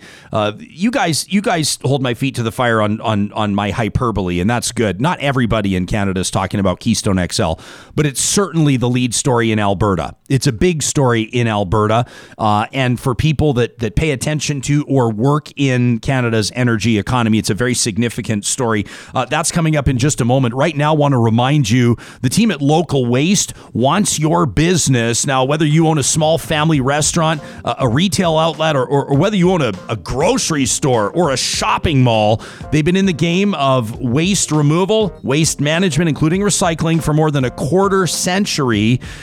And they're looking to expand as well. If you're watching us, our demographic data shows that we have significant rural viewership, which is awesome. Uh, if you're even watching from one of the smaller centers in Alberta right now and you're going, you know, with regards to the the waste management game, I think there's an opportunity here to enter that market. Chris and Lauren Labassi are, are eager to do exactly that, and they'd love to have you on as a partner. Give them a call. Call them by their first names at 780-242-9746. You can check out localwaste.ca as well. They love to talk trash. And of course, Trash Talk coming up at the end of this week as well. Also grateful for the support of the team at St. Albert and Sherwood Dodge. They love Jeeps, and 2021 is going to be an unbelievable year for Jeep, including the launch of this new seven passenger Grand Cherokee. It's going to be in their showroom soon, plus the even more exciting launch of the Grand Wagoneer, which is going to reinvent the luxury SUV. They're going head to head against all those other luxury SUVs. Uh, they want to Look after your dream Jeep, help you customize it at St. Albert and Sherwood Dodge Jeep, your source for all things Jeep. Sam, are we good to go here with our next guest? I'm very much looking forward to this conversation. She, she's like the go to if you want to understand pipelines and law, if you want to understand what's going on right now with Keystone XL. Uh, Kristen Van de Biezenbos is an associate professor at the University of Calgary's Faculty of Law and the Haskayne School of Business, specializing in energy law. Kristen, thanks so much for being with us this morning. Welcome to Real Talk. Thank you very much, Ryan, and thank you for having me. Let me ask you the question generally uh, and broadly out of the gates. Uh, what do you make of the report that President elect Biden's going to kill Keystone XL, and, and what does Alberta's exposure look like on this? Well, Ryan, I think it was pretty much expected. It's something that, um, you know, Joe Biden, when he was campaigning for president, did promise to do. And it's consistent with the agenda that President Obama himself had regarding energy projects. Um, Obama was very much in, in interested in crafting an environmental legacy. Um, and as you probably know, and as many of your listeners probably know, he actually did reject the Keystone XL application uh, the first time around. So it, I don't think it was a surprise to anyone that Joe Biden went ahead and, well, I mean, he hasn't done it yet. He won't be inaugurated as president until Wednesday, but I think he's made it clear that he does intend to cancel the permit for Keystone XL. Uh, and he has the power to do it. Uh, when the decision was made by the Trump administration to use a an executive order to issue the permit for Keystone XL, it sort of made that permit especially vulnerable because, again, if if uh, President if Trump were not to win re-election, which he didn't, a, a, an executive order can be freely withdrawn by a president at any time. It can be revoked at any time. So there's really no limit on uh, Vice President Biden, soon to be President Biden's ability to revoke the permit for Keystone XL. Uh, Kristen, I want to. Um, I want sorry, sorry, I don't mean to step on your toes there. Let me just say that that in, in conversation off air with Andrew and Martin yesterday, who I just spoke with on air, um, they I asked them a couple questions. They said you got to ask Kristen. They said Kristen's the expert on this. Don't ask us. So let me ask you this. They did say about 20 minutes ago. They said that that essentially President Trump and the Republican Party under Biden uh, efforts to, to, sort of undermine or skirt the process made Key, uh, Keystone XL especially vulnerable. Now, are you saying that the approval or the manner in which uh, President President Trump approved this has ultimately made the project more vulnerable? Yes. Uh, previously, before the use of a presidential executive order to issue the permit for a cross border pipeline, which is what President Trump did, it used to go through an administrative review process that was headed by the State Department. Um, and that was true up until the application for Keystone XL, actually. And so, under that process, uh, because it was carried out by an administrative agency under the executive branch, it was subject to a number of different pieces of legislation that would make it very difficult to change course. Once a decision had been made by the State Department, changing that decision would actually be quite tough. And that's the reason why President Trump decided to use the executive order to approve Keystone XL because he initially tried to get his State Department to reverse course on the findings under President Obama. And they ran into uh, legal problems with that. There was a district court in Montana actually that said that they didn't follow the proper administrative procedures in trying to change that decision. And that's the reason why President Trump said, well, just forget it then. I will use my executive order to go ahead and issue the permit. So that's that's the reason why he did it. But choosing to do it that way made it extraordinarily vulnerable because assuming that the president really does have the power to issue a permit or revoke a permit for a cross-border pipeline, um, if he really does have the power to do that and he chooses to issue the permit with an executive order, the next president can just revoke it, and there's nothing really that you can do about it unless, and we can certainly talk about this in a second, you can bring a lawsuit showing that the president doesn't actually have the power to issue or revoke a permit like this. Well, and you have you teed it up beautifully, Chris. And I think that that probably is is I would assume what the Premier of Alberta's legal advisors are telling him by way of a statement. Jason Kenney saying, We renew our call on the incoming administration to show respect for Canada as the United States' most important trading partner and strategic ally by keeping that commitment to engage, by allowing Canada to make the case for strengthening, strengthening cooperation on energy, the environment, the economy through this project. Quote, should the incoming U.S. administration abrogate the Keystone XL permit, Alberta will work with TC Energy to use all legal avenues available to protect its interest in the project. Do you like Alberta's chances? So, uh, before I answer that question, I'm going to pull a typical lawyer move and, and sort of give you a little bit of background on what kinds of legal avenues are available. So, in 2015, when the Obama administration decided to reject the permit from Keystone XL, uh, TC Energy, then TransCanada, actually did file a lawsuit in federal court alleging that, or arguing that, I should say, that uh, the president doesn't actually have the authority to issue or revoke a permit for a cross border pipeline. Normally, a project like a pipeline is subject to an, a very rigorous regulatory process. And by having the president just make a decision, you really skip that whole process. So it's not entirely clear, and it doesn't say anywhere in Article 2, which is the part of the US Constitution that created the executive and gave it its powers, including the president as the head of the executive branch. It doesn't say anything about energy projects. In theory, anyway, the power of the president to do this comes from the foreign affairs powers that are given to the president as the head of the US uh, or the head of the executive, I should say, because in some foreign affairs matters, uh, the framers of the U.S. Constitution believed that the the U.S. needed to speak with one voice. So there there are extensive, broad powers over foreign affairs issues that the president has. It's just not clear whether or not a cross border pipeline is one of those things. So TC Energy did file a lawsuit. They dropped it because of President Trump's very vocal uh, commitment to reversing that decision as he was campaigning. And then, of course, he did it very early on in his presidency. But they could certainly renew that lawsuit and try to prove that. Now, even if they won, which would take, in theory, years to go through the litigation, um, but even if they did win, they still have to reapply for all of the permits Keystone XL is a very long pipeline. In the US, unlike in Canada, the pipeline has to be approved by every single state that it goes through. Um, but anytime it crosses federal land, federal works, which include federal highways, or federal bodies of water, which are all over the US, that's any river, any navigable body of water, you have to get a federal permit. And so it's not clear that even if you were to win this lawsuit, on the one hand, you do, if you did win, you wouldn't be able to be subjected to the sort of whimsy of a president because they wouldn't be able to use an executive order to do this. Uh, but you still have to get all those federal permits, which it's not clear that that Keystone XL would be able to succeed under a much more rigorous environmental review, which I think we can assume uh, federal agencies under a President Biden would use. Yeah. Um, the other thing that you maybe could do is file a claim before NAFTA. Um, but I have to say, uh, the US has never actually been sanctioned under NAFTA, not once. Canada has been sanctioned many times, but the US never has been. And I don't know whether or not uh, the chances uh, in this particular case are better. Anything about this would make it different so that it's possible to actually get something under NAFTA or its its new sort of CUSMA, um, the successor to NAFTA. But even so, even if TC Energy were to succeed under NAFTA, all you get is compensation. You don't get a permit. So the avenues are not great. I don't think. Yeah. It, so so if if TC Energy calls you up today.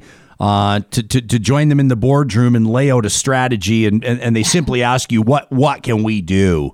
Uh, if this permit's revoked. I mean, uh, you know, billions of dollars already invested. Obviously, a lot of work done. Like physical pipe has been laid uh, in, in different locations here, with much work still to be done, admittedly. What would your advice be? What would you tell them? What would you tell shareholders for TC Energy? And just to make clear, TC Energy has not asked me my advice. It's hypothetical. Um, but so, yes, of course, of course. But I have to do the typical lawyer. I'm That's not a lawyer fine. for TC Energy, but uh, I probably would say, you know, this is a really tough question because what TC Energy really wants is they want the permit, right? They want the right to build their their pipeline. They want the ability to build it, um, and that is really it's really difficult to see. There isn't actually any avenue that leads them there directly. The closest thing that you get is probably filing the federal lawsuit. Um, but I think you'd have to ask yourself if you're TC Energy. On the one hand, I think all Canadian uh, fossil fuel producers would like to have a federal court case that says that a president does not have the authority to issue or revoke uh, a cross-border pipeline permit, uh, because then you know you at least know that you have the the regulatory process so that if you do have a president, if you do have an administration, I should say, under which you follow this regulatory process that's in place and you get your permit, it would be very difficult to then revoke it. So I think it, it might be worth it. But then, you know, if you're TC Energy, you have to ask yourself, do I want to be the company that pays for the litigation, that gets the assurance for all Canadian oil producers that, you know, pipelines are no longer subject to the to the whims of a president when it still doesn't necessarily get you your pipeline because you'll have to reapply for your permit. You'll have to go through the environmental uh, assessment all over again. It will take years. So I don't know. There's a there's a lot of really tough choices ahead for TC Energy and for Alberta, I would say, and I don't see any clear path if Biden does revoke the permit to getting Keystone XL built. So is this? I mean, is this billion and a half gone? I mean, is that evaporated? And and, and does Alberta have further liabilities? There were all these loan guarantees couple of people have told me you you'd know even more than them. No offense to my sources, which are pretty in the know, but you'd know more than them, Kristen. Uh, they've explained to me that these loan guarantees, uh, Alberta may be able to get off the hook there because it may be relating to pipeline construction that was not yet completed. But what do we know about Alberta's bottom line here, the liability here, the dollars? I have to tell you that I hope that the loan guarantees that are in place did provide some kind of avenue to recompense for Alberta in the case of the pipeline not pipeline not being built, because there's no question that when President Trump decided decided to issue the permit for Keystone XL using an executive order, any lawyer for Alberta and for TC Energy would have said, This is great, but be aware that this is something that could be revoked at any time. It could have theoretically been revoked by President Trump if he'd gotten sufficiently angry at TC Energy or Canada for some reason. Right. Um, so uh, I'm, I think that trying to put billions of dollars down on something like this that could be taken away at any time without any real process uh, because it's solely within the discretion of the president. I, I, I hesitate to say for sure what uh, what avenues we have to to not losing the majority of this billion multi-billion dollar investment that the province has made. But I do hope that loan guarantees were in, in place, understanding that this was always an extraordinarily risky investment. Russell has an interesting question, uh, and I haven't had time to fact check it. You'd know more about what's been built and what hasn't. Uh, Russell's watching live on YouTube this morning. He says because construction's already started and the cross border section is built. Uh, can. TC Energy take this to the Supreme Court? I'm not sure if Russell means Canada's or America's Supreme Court, but you might know on either. What do you think? I mean, I guess Canada's Supreme Court has nothing to do with the decision out of the Oval Office, but what do you think? So, uh, thank you very much for that question, Russell. And it actually does bring me to one thing that I forgot to mention, which is that another thing that TC Energy could try to claim in order to get compensation for what they've already built, even if they can't get the permit back, uh, is a takings claim under the U.S. Constitution. Um, under the U.S. Constitution, you can't seize, the government can't seize a person's property uh, without due process and without uh, fair, comp- fair market compensation. So um, it might be possible to go to the US Supreme Court under a takings claim to seek uh, compensation for the loss of all of the construction that's already been completed, including the cross border segment. So that it might be possible to get compensation for it. But again, you can't use a takings claim to get you to the permit itself being reinstated if it's revoked. We always uh, try to wrap up an interview by by asking uh, the expert, uh, in this case you, Kristen, to give us something to, to walk with or give us something to think about to to hone in on one key point because you know everybody's talking about this today, and you know there may be some misinformation or some assumptions or or a lay and I'm guilty here too, a layperson's interpretation of the story without all the facts. What's the key thing? Do you think moving forward for all the people that are going to say, well, what do we do now? Or where do we go from here, including people in Western Canada that, that work in the energy economy, the, the, the pipeliners and, and the pipe fitters and the welders and everybody else uh, that was hoping to have work on this or was hoping to see this access uh, gained uh, to Tidewater down in Texas. Uh, what's the one thing that we should be focusing on here moving forward? I think we should really be focusing on domestic policy. I think we should be trying to. I know after the Trans Mountain experience, a lot of people feel like trying to build pipelines uh, to get Canadian oil out of Canada via uh, Canadian ports is very tricky, and that's true. But I think that uh, putting more federal money behind domestic projects to get our product out of Canada is probably going to be increasingly important um, because pipeline projects are becoming risky because of all of the political sort of environment that surrounds them, both in the US and Canada. I think that um, Canada is making serious commitments with its much more aggressive carbon tax. And so it has a narrative that it can sort of deliver to the world about the country's commitment to climate change and to fighting climate change. But at the same time, for, envi- for economic reasons, if we want to build these pipelines, we can't be reliant on partners like the United States because the political situation there is completely unpredictable. And as long as permits are subject to the decisions of a particular president, there's never going to be any certainty behind them. TMX is is under construction. The expansion of the existing pipeline. Um, Energy East, uh, you know, depending on who you believe, uh, uh, you know, there may or may not be an appetite to revisit a plan like that moving forward. You hear all kinds of theories of, of what might uh, be astute moves in Canada. I mean, people talk about running pipeline access up to to Churchill, Manitoba, and trying to access water there mm-hmm. for access to international markets. Can you see a new pipeline being built in Canada? That is a really good question. Um, and at the risk of, of trying to make a prediction only to be proven embarrassingly wrong and off base, I think that that's going to have to be if we're going to see a new pipeline built it's going to have to be a pipeline built in canada and as you said the tmx expansion is under construction um, so i do think that we are going to see at least more proposals for pipelines domestically. I think the focus has to be in the past getting pipelines built in the us was not nearly this difficult. Um, and we didn't have to worry about provincial politics with energy east with going through um, provinces like quebec or ontario and the political situation there. We didn't used to have to think about those things here in Alberta because we knew we had an energy partner in the United States, but we don't necessarily have that partner anymore. So I think um, it's it's difficult to say whether or not we'll actually get a brand new pipeline built here in Canada. But I think the focus needs to be domestic. That's that's the best chance I think that the industry has. Uh, let me uh, throw you in closing a bit of a curveball because um, I, I, don't know how, how sp- I, I suspect you'll be able to to face this pitch. Uh, but I don't know. We didn't ask you to come on and talk about coal. Uh, but one of our listeners here, Sandra, is just wondering if I could ask you if there's any way to stop this coal mining in the Rockies. Do you, do you have a take on that? So, with respect to coal mining, I mean, obviously, this is also a big thing. I think that the best way to try to stop it is to make citizen opposition to these projects known. Um, it certainly the provincial legislature has the power to sell coal leases here in Alberta, including in the foothills of the Rocky Mountains. But I am just blown away by the the love that Albertans have for their for the province itself. It's so beautiful. It's our greatest asset. Um, and so I think for me anyway, what I'm seeing is citizen participation and letting the UCP know how you feel has probably got the best chance of stopping this uh, before it gets started. It's certainly very tricky, though. This is a situation where I think there there certainly is the legal power from the province. Um, but a citizen pushback that's got to be the answer especially since you know i think we have a lot of legitimate complaints about this um, there was no proper public consultation on going forward with these coal leases. They are very close to the mountains. Uh, there is some local support around the communities for these projects for the economic impact that they might have the positive economic impact. But i think overall if you look at at this from a province this doesn't do anything about our revenue shortfall from decreased oil revenues. The revenues that we get from coal leases are nothing.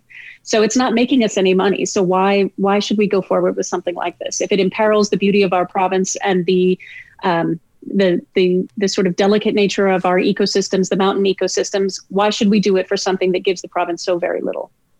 I'm, I'm reading some of the comments here. You can read them later if you happen to see our, our post here on our YouTube channel, Kristen, the, the, the finished episode. But people are just saying, we're so, you know, people are saying, I'm just grateful that you were here. Uh, people are saying, I've, you know, Terry says, you, you really make this easier to understand. Uh, she must be your colleague, or at least at the University of Calgary in the uh, policy school. Dr. Sara Hastings Simon says, I am learning so much. She has it in all caps. Uh, we appreciate you making sense of this. I know that it, this is a tough pill to swallow for a lot of Albertans, a lot of Canadians. Uh, this news, and we appreciate you laying it out for us with regards to what some of the options might be and, and what the future might look like. Thank you for this, Kristen. Thank you very much as well. Uh, Kristen Van de Biezenbos is an associate professor at the University of Calgary's Faculty of Law and the Haskayne School of Business. Uh, let's take a look at what some of you are saying on our, and I'm, and I'm just sort of touching down on this, so I've not had a chance to read through. I see there's a lot of uh, conversation and commentary uh, this morning, but I'm, I'm curious to know um, how you feel about the news, uh, the news that broke yesterday, the CBC reporting that the Biden administration will kill as one of its first orders of business the Keystone XL pipeline. Uh, Ken wonders, I mean, how bad was this investment? He says, you know, TC Energy had had thirty billion dollars in debt capital available, but they weren't using it because of the risk. They weren't taking the risk. Why did we, with public money? That from Ken, who may have just answered his own question. Why did we? Well, with public money, right? It's not anybody's. It's not shareholder money. It's not donor money. It's just everybody's money. Michelle says that whole inquiry that you talked about with, with Andrew Leach and Martin Olszynski, it's it's the definition of narcissism. I mean, it's a whole bunch of people getting a whole bunch of cash for for really laughable results, right? I mean, it's it's literally if you read the reporting on this, it's like 20 25 grand here for this report, 50 grand there for that report. I mean, ridiculous. Some random guy says uh, in talking about the perspective of the White House and the incoming American president, Joe Biden, uh, some random guys, it hurts me, it pains me to say these words because I don't believe them to be true. But in the context of the Oval Office, he says nobody cares about Alberta. To pretend that anybody ever gives us the time of day, uh, let alone stage a massive conspiracy against our industry, is delusional. I mean, here's one of the things to keep in mind. If you want to say that there's been these these sort of uh, these these uh, foreign uh, these foreign concerted efforts, foreign attacks on Alberta oil, there have been attacks. Uh, there has been work done uh, to combat traditional energy. You know, in other words, oil, including fracking, oil sands, etc., expansion of pipelines, etc., from groups around the world uh, on energy economies around the world.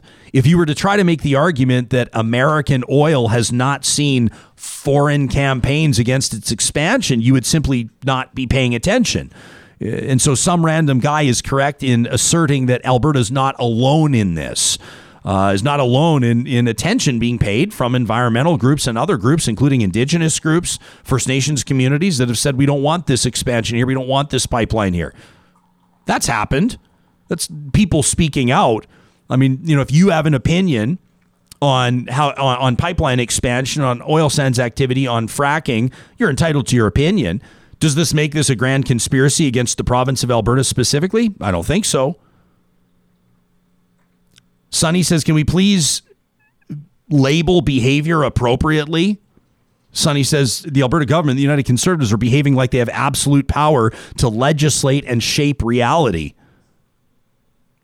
Heather says Vivian Krause didn't do research. She did a Google search. Do you want to see Vivian Krause on the show?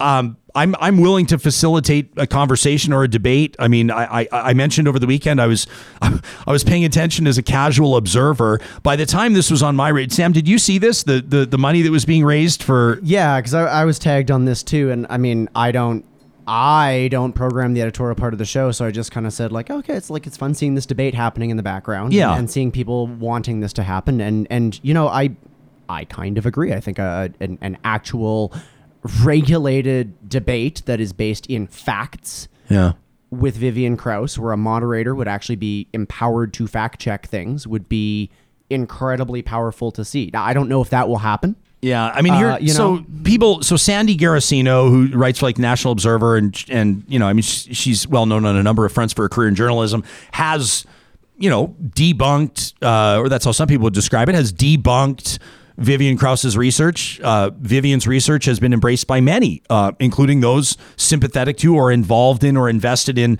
oil and gas. And so the idea would be that I guess Vivian and Sandy could come on the show together and and hash it out and have a conversation. I'd be happy to host it. Um, I kind of wonder if it's if it's to be honest, if it's old news a little bit.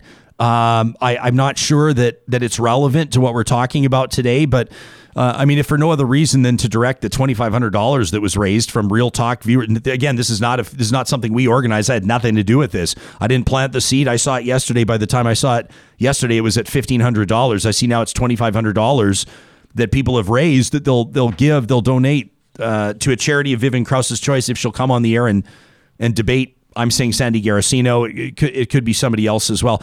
You can let me know if if that's something that you'd be interested in.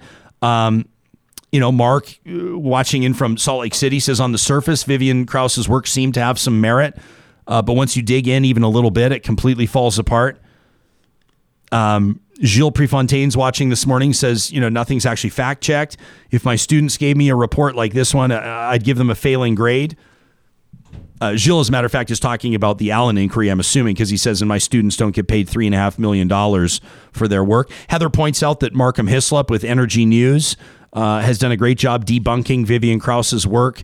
Um, Troy says we need to stop looking at Premier Kenney and all of this as a failure and look at them as essentially uh, as a Ponzi scheme. Says the goal is to fleece as much public money as possible before skipping town. Heather says, let's be honest, this was a chance to fill the pockets of their friends. Uh, Dave, Dave Gray is watching in this morning. He says the Kenney government never consults and makes most of its decisions under the cover of darkness. They think they're the smartest guys in the room, but it's a small room. And he goes on to say something kind of mean that I'm not going to repeat, but you can find it on our comments thread on YouTube if you subscribe. Make sure you subscribe to our YouTube uh, channel and ring the bell. That's how you know when we're going live. Marco says politicians in Alberta have been in bed with oil companies and they've made bad deals with public money. Justin says, just like the war room, this reeks of a way for Jason Kenney and the United Conservatives to use taxpayer money as a slush fund for whatever they want. What a waste. Justin goes on to say this is cronyism and elitism at its worst. Lionel says uh, this is shady and corrupt. He says throw in zealots, amateurs, and trough feeding, and you've got the next two years. You get what you pay for. Chris says Jason Kenney has a war room for InfoWar and for militias demanding separation. What's funny is that it's true. Sonny wonders anybody consider the delays in the reports or maybe just a distraction from business they're conducting? Electrolife says right Twitter, which is I guess is right wingers on Twitter, says they're trying to say that Rachel Notley wanted the project killed, Keystone XL, but if I remember correctly, she pushed hard for KXL, and she rightfully criticized the lack of risk analysis from the United Conservatives. Michelle says flying under the radar is by design. Look into shock doctrine. I haven't seen this, but Michelle says check out a YouTube video called "Coronavirus Capitalism." There's, I mean, these are just. I'm just reading a sort of the, the tip of the iceberg here. Um, comments are hot today. The comments are hot today. Oh yeah, yeah. I mean, people showed up this morning. We had a good show in store anyway. You know, talking about the Allan inquiry, and we were going to talk about. Obviously, we did talk about coal. We che- checked in with Kevin Van Tighem. It feels like ten hours ago, uh, just an hour and a half ago or so. That, but that was today. Yeah the the news that broke over the weekend, this this Biden news. Now, I'll be honest. I mean, people would say to me, uh, people would stop me and say, "Hey, do you think, do you think if Biden wins, do you think he's serious about killing Keystone?"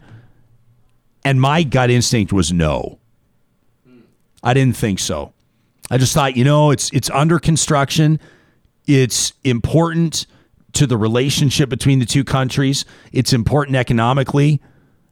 I didn't think he was going to do it. See, I'm on the other side of this. I I thought you know Obama was not a fan of Keystone. Trump passed it by executive order. Um, Biden campaigned on canceling it. He did. He campaigned on environmental commitments and he campaigned on canceling it. Like, why do we not believe politicians when they campaign on stuff? And then well, we're we surprised exactly when that why, happens. Sam. Well, we know I know exactly that. Why. I know, but it's just like we act surprised that he's acting on a campaign promise. Yeah. Well, I, and and that's the thing is that I think that that politicians have been so willing to break campaign promises in past that I haven't really uh, yeah. brought myself to a position of of, of believing them when they make promises yeah. on the campaign okay. trail. You know, which is which is really uh, sort of sad for me to take that position. And I'm not saying that I that I think that's a good position. Um, what are you going to say anyway? I mean, you know, we're, we're, curious, and I know that our, our email inbox is going to get slammed on this. Uh, and this is going to be uh, a big one that we'll continue to talk about. Again, this is our developing coverage here. So, so uh, Kristen, uh, we're grateful that she was able to join us. Uh, Kristen Van de Biezenbos, and of course, we'll continue to talk about this in the days and weeks to come. Uh, it reminds me that I should bring up, with regards to faith in politicians, we, we asked our Real Talk panel, we asked those of you that answer our question of the week each and every week how we bring or how we restore or how we infuse quality into our politics. And, and a little later on in this week, week, we're going to review the numbers and we're going to take a look at what you told us. And we're committing, uh, as a matter of fact, we're dedicating our, our Friday Real Talk Roundtable. So, Friday at nine o'clock, uh, we're going to have a fulsome discussion on this. And, and we're actually, Sam is going to just absolutely loathe me for this, but we're going to be bringing people Oh, in and me. out. We're going to be bringing people in and out of the roundtable. So, there's not just going to be three guests. We're going to bring people in for five or 10 minutes, and we're going to get a bunch of different takes from a bunch of different perspectives, and not just in Canada, on how to restore or infuse or ensure quality in our do that. politics. So I, I think that's going to be an important conversation to have. T- talk to me off air about setting that up a little bit different, but we can do that. Oh yeah, sure. don't worry about that. The question of the week this week, uh, again, you can access it. Just go to ryanjesperson.com. Right at the top bar, question of the week. We're hoping to get you know at least a few thousand you to answer this one. Had about forty five hundred. You forty three hundred and fifty one of you answer our question a couple weeks ago. Here's our question of the week this week, presented by our official research and strategy partner, Y Station. We're going to see uh, Joseph R. Biden sworn in as the 46th president of the United States on Wednesday. Now, regardless of how you feel about President Donald Trump, he's undoubtedly had a huge impact on the U.S., on Canada U.S. relations, and the office of the presidency. So, in this week's Get Real question of the week, we want to know your thoughts about the two presidents, their legacies, their priorities, and the future of Canada U.S. relations. And so you can answer that by going to ryanjesperson.com. It's right at the top of the page. You can't miss it. Uh, it's our question of the week. I want to get to some of your emails and some of the thoughts you've been passing along. Plus, of course, Kuby Energy's Positive Reflections is coming up. Uh, a reason to put a little jump in your step on this Monday morning. But first, we want to thank the team at Dairy Queen, the Dairy Queens in Northwest Edmonton and Sherwood Park for their ongoing support of the show. Now, when we talk about these six, it's important that you support these six in particular because they're independently and locally owned. So we're talking about the Dairy Queens in Y Gardens and Baseline Road. Those are Mike's stores, and Mark's stores are in Palisades, Namao, Newcastle, and Westmount. Right now, those six pack of, of dilly bars, it- it's the only six pack I can hammer into on this dry January. Six packs of dilly bars are two for one right now at these six stores and for real talkers only. So you pick up two of these six packs, you go to the counter, you say, I'm here for the real talk discount. They're going to give you a two for one. And if you're lactose intolerant or you're avoiding dairy right now, keep in mind they have dairy free dilly bars. Yes, dairy free dilly bars at Dairy Queens of Northwest Edmonton and Sherwood Park. We're also thrilled, of course, at the support that we see each and every week from the team at Freson Brothers. In less than two months, they will be opening their 15th Alberta location. That's just off the Anthony Henday on Rabbit Hill Road, and it's a beautiful store. I've had a chance to tour it, hard hat, mask, and all. It's going to change the game on grocery shopping in South Edmonton. Freson Brothers, for more than 60 years, has been supporting Alberta farmers and producers. It's why they only feature Alberta beef, pork, chicken, turkey, Alberta produce whenever they can. They even use milled Alberta flour in their famous sourdough bread. Pretty amazing stuff. And Eden Landscaping came on board here in January, joining our team of builders in 2021, and we're thrilled. They know this is the time of year when you're starting to take a look outside your front yard, your backyard, and you're realizing you can do better. So, what are they doing? In the midst of this pandemic, they're using Zoom meetings, they're checking out your property with Google Earth, and they're getting you started on plans from projects as small as garden boxes all the way up to those dream home builds. They know you can do better than what the home builder's doing for you in your outdoor space. Check them out at landscapeedmonton.ca, and we're thrilled to welcome Eden Landscaping to the fold. I want to get into some of the emails that you've been sending us because there's a ton of them, and uh, we appreciate the fact that you take the time uh, to visit talk at ryanjesperson.com. That's all you need to do with regards to the email inbox. You hit Sam and I up with that. Somebody reached out the other day and said, uh, in reaching out to us, and they said, "Hi Ryan and Sam. This is CJ Ballard. Uh, CJ said, I'm not said. I hope people say hi to Sam. People do say hi to you." They do quite a bit. E- yeah. emails are usually addressed to both of us. It uh, it it warms the cockles of my heart. Well, we always want you to feel loved and appreciated, Samuel G. Brooks. Uh, this email, I'm going I'm to take some time to get into this, and it's going to take me a minute to read it, but it's important.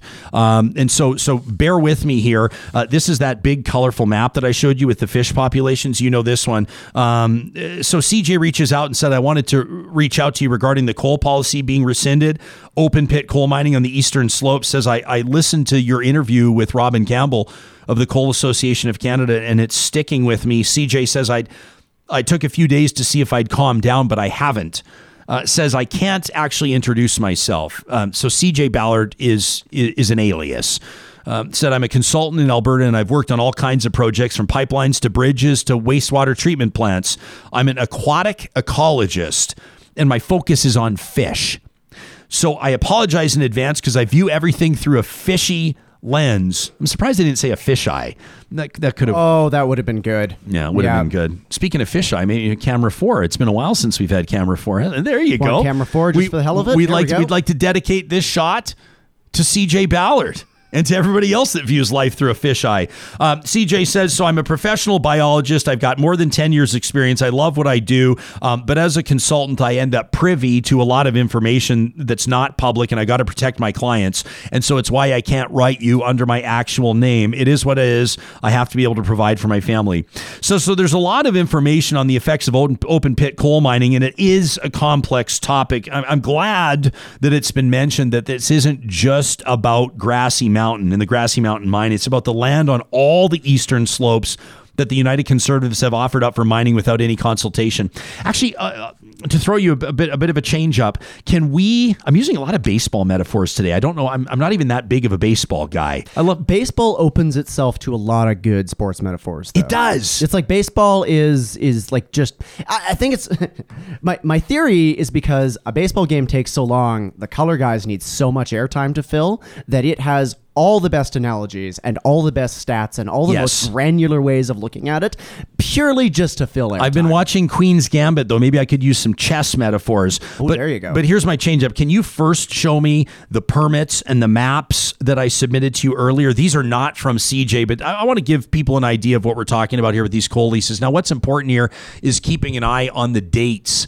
And so if you move forward, you're going to see that these permits have been issued. Here's what we're talking about here. L- look up at the top. Like we're talking about recent, right? We're talking about recent issued permits, like in December of 2020 and January of 2021. Let's take a look at the next one. And, and I'm most interested in taking a look at the maps. So here you can see the green areas are the protected parklands, and the brown areas are where coal leases uh, will allow for expansion of open pit coal mining. So you can see there how close these are to the protected areas. So you're going to go camping and have a mine on every side of you. Yeah, and and as we know, with regards to what Kevin Van Tighem talked about, which is why it's important for us to be talking about dust and air quality and streams, you know that, and I think there's one more map here, the overlay here. This is really important. So you see there in the bottom, uh, the bottom right hand quadrant there, that's Nordegg. That's the beautiful town of Nordegg. Uh, is kind of a gateway uh, to to the West Country. It's it's a wonderful uh, small town. Uh, great Albertans living there, and a lot of them make their money on tourism. Uh, these are where the coal leases literally surround Nordegg, and so this gives you a bit of an idea of what we're talking about. So back to CJ's uh, email says, uh, you know, this is it's important to note that uh, this government is considering opening up water in these basins, typically completely allocated uh, and closed to additional water licenses in the Oldman Reservoir, which is where Kevin Van Tighem spoke to us this morning. He drove up to the reservoir to have enough reception to be able to Zoom with us. CJ says there's an existing order. It sounds like the province is planning to increase it. So, you know, basically, we're talking about the Oldman Watershed Council. They know better what's going on here, but it's not just the quality of water that's going to be impacted by these mines, it's the volume as well.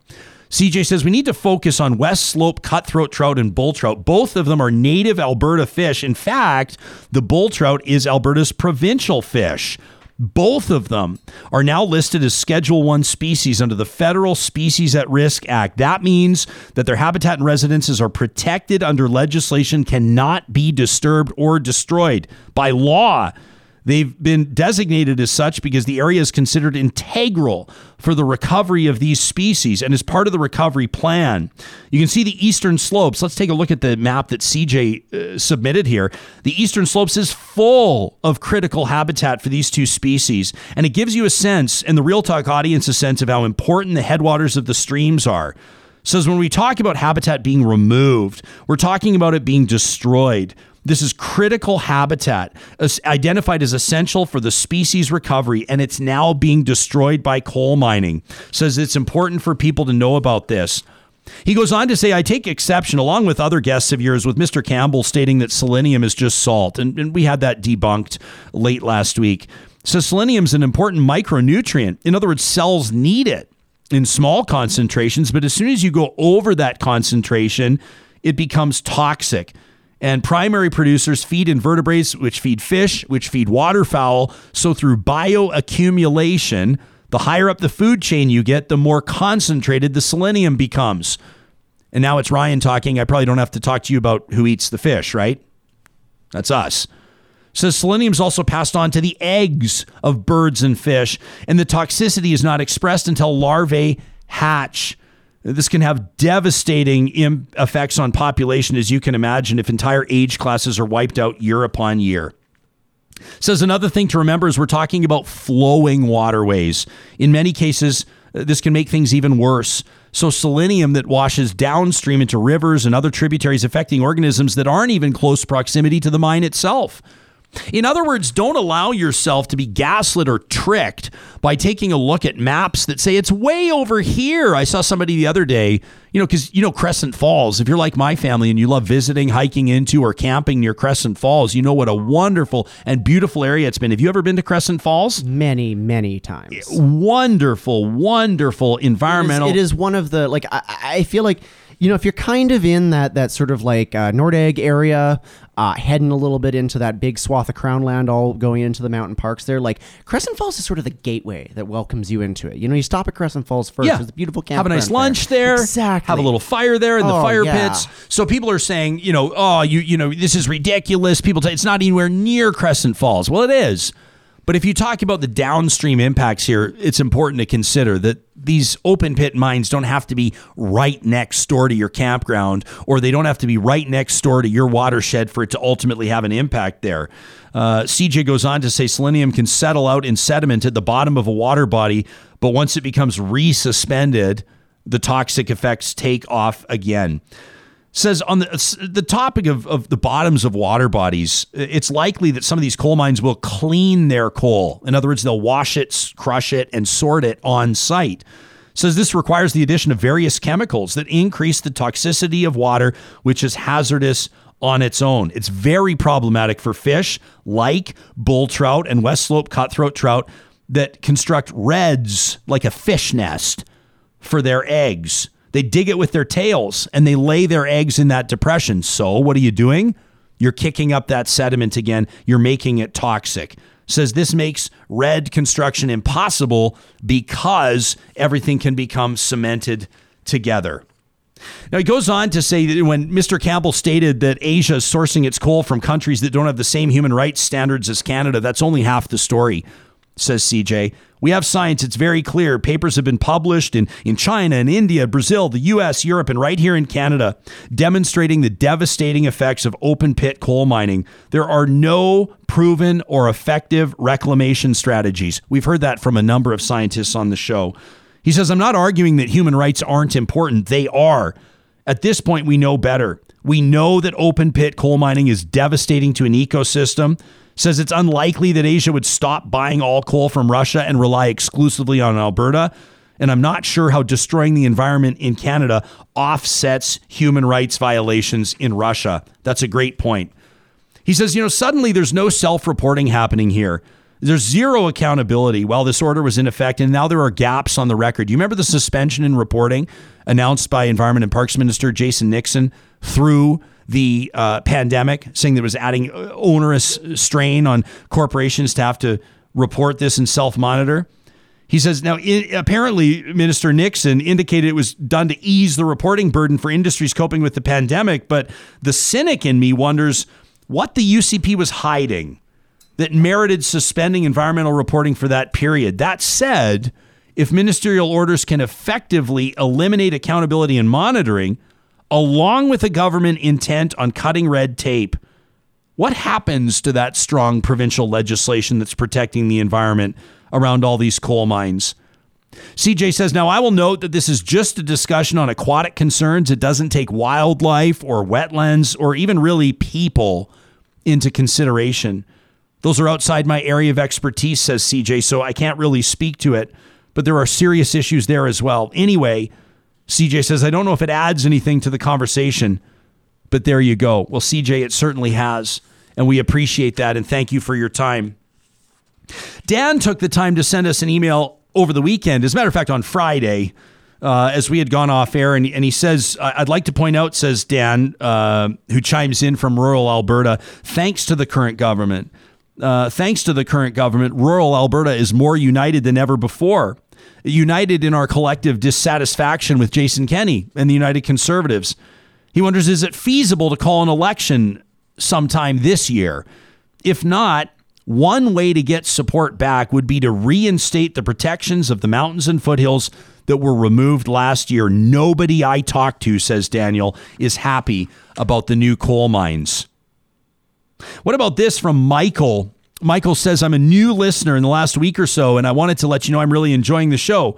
I appreciate you bringing the coal mining issue to the forefront says not only am I an avid outdoorsman who loves our eastern slopes, but I also work in the environmental field, primarily focused on water resources, biology, and climate change. In fact, I spent a field season down in the Crowsnest Pass working on watershed hydrology. So this is a guy that knows what he's talking about. Says the last few months I've had a sense of despair that these mines were proceeding with little to no opposition, and it's been a hard pill to swallow, but it's giving me new hope seeing the groundswell of opposition build as the general public becomes aware of this issue over the last couple of weeks. Michael says it, it honestly makes me sick that the province is trying to do this, you know, rescinding the coal policy in such a sneaky manner with no public engagement. And I'm grateful to see the majority of the people becoming aware of these mines, becoming opposed to them. In fact, says Michael, from what I see online and from what I hear in conversations with people, the opposition to the mining dwarfs any support for it among the public. He says it's obvious to me the government's acting in bad faith and not in the interests of Albertans. It can be difficult to watch and I'm grateful that you're giving a voice to citizens to speak up to protect the things we treasure. Michael says a huge part of who I am and how I identify as an Albertan is the connection I have with our foothills and our mountains. Me too, Michael. He says our wildlife and our water. And I'd be absolutely devastated if we destroy all of that for what appears to be short sighted and minimal economic gain. He says, So thank you for this. We need to stop this in its tracks before permanent and irreparable damage is done. He says, I'll continue to suggest your show to friends and family. That from Michael. And we thank you for that. I wanted to read this from Jackie. And I know that let me let me just say that this might be bad TV, me on camera just reading emails, but you saw how many we received over the weekend. Like it's worth pointing out we received over 700 emails. I did anyway from Friday until this morning. 700. I've picked 5 or 6. So I want to do justice. This show reflects what you care about. This is your show in the sense that we want you to have a big part in the editorial direction. We don't ask you to email us and then not read your emails on the air. It wouldn't make any sense. Jackie, the subject line says, I oppose strip mining in the eastern slopes. Jackie out of Stony Plain, Alberta. Good morning to Stony Plain, where my grandpa was born and raised says, I'm writing to tell you how much I oppose strip mining in the Crowsnest Pass. I'm horrified that coal policies that Peter Lougheed created 45 years ago, after six years of public consultation in the interest of our watersheds and the future generations of our beautiful eastern slopes, has been rescinded with no public consultation by the current government. It's unacceptable. Jackie, who has CC'd uh, her MLA, says, I've never written a politician before, but this move has me feeling like I have to do and say something. I am concerned for the critical watersheds. The amount of water use that strip mining will require, the toxic selenium will without a doubt leach into watersheds. It puts our water security at risk. Why is this acceptable? We know better. Jackie says this area is a crown jewel of Alberta and should be kept in its natural state and promoted as a tourism and recreation destination for all to enjoy. One thing we've seen over the past few years, and especially 2020, is that we cannot afford to lose the precious recreational areas that we have. To let Australian companies come into these critical areas is unacceptable. And for this low 1% royalty, it's unbelievable. I also doubt the promise of an abundance of jobs. The old adage that one full time job mining creates three offshoot jobs, that's outdated, says Jackie. We know mining is moving more and more toward autonomous equipment. These mountains should be left intact. They create our water supply, they guard our water supply, and they are sacred. That from Jackie. And I wanted to read this as well. This from Sean, who says, Ryan, I'm 34. Sean's right in the sweet spot of where 80% of our audience is between 34 and 54. So Sean's a youngin' here on Real Talk. He says, I've really only been paying attention to politics since about 2012.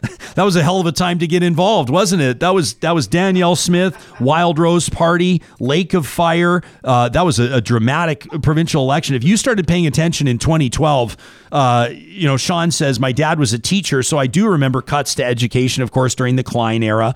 I do remember the teacher strike in 2001, but that's about the extent of my knowledge prior to 2012. He says, I, I'll be honest, I disagree with pretty much everything our current government's doing, but I do want to understand both sides of every story. He says, one, one of the things I love about Real Talk. He says, I'm sure there are some good things that Jason Kenney and the United Conservatives are doing, or the, the decisions that they're making are good for some people on some level.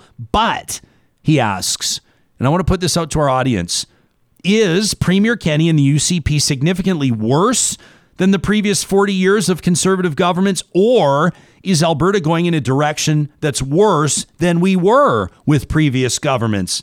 Is it more just that I'm paying closer attention now? That from Sean. That's a good question. I like that question. Yeah. Is this government worse or is he just paying closer attention?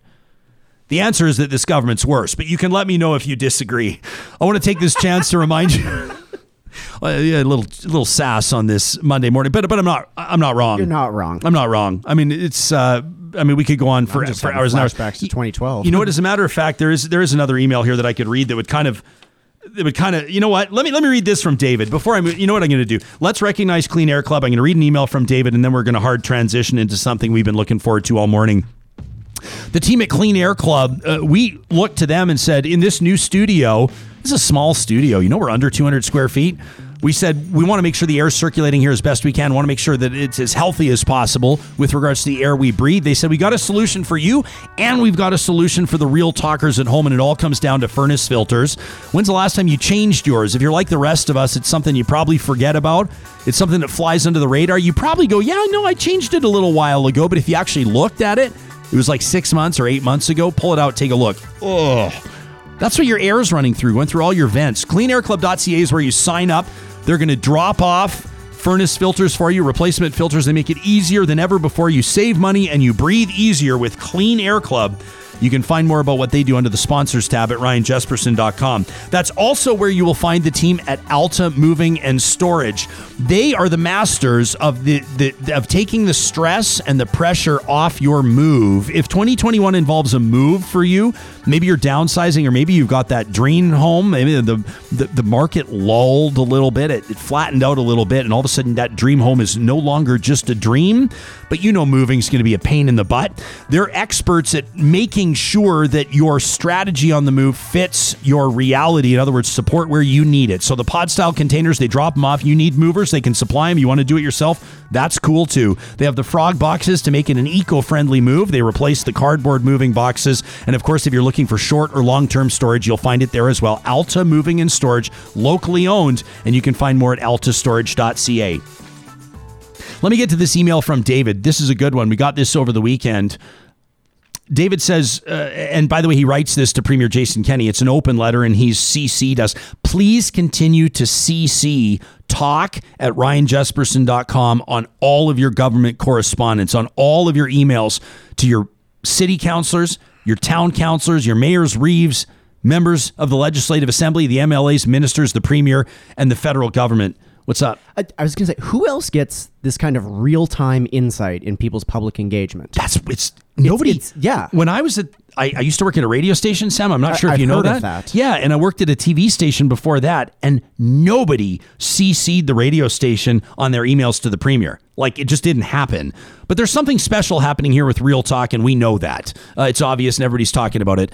By the way, if you missed my appearance on the CBC West of Center podcast hosted by Kathleen Petty, I encourage you to check that out. we had a great. great. Did you hear it?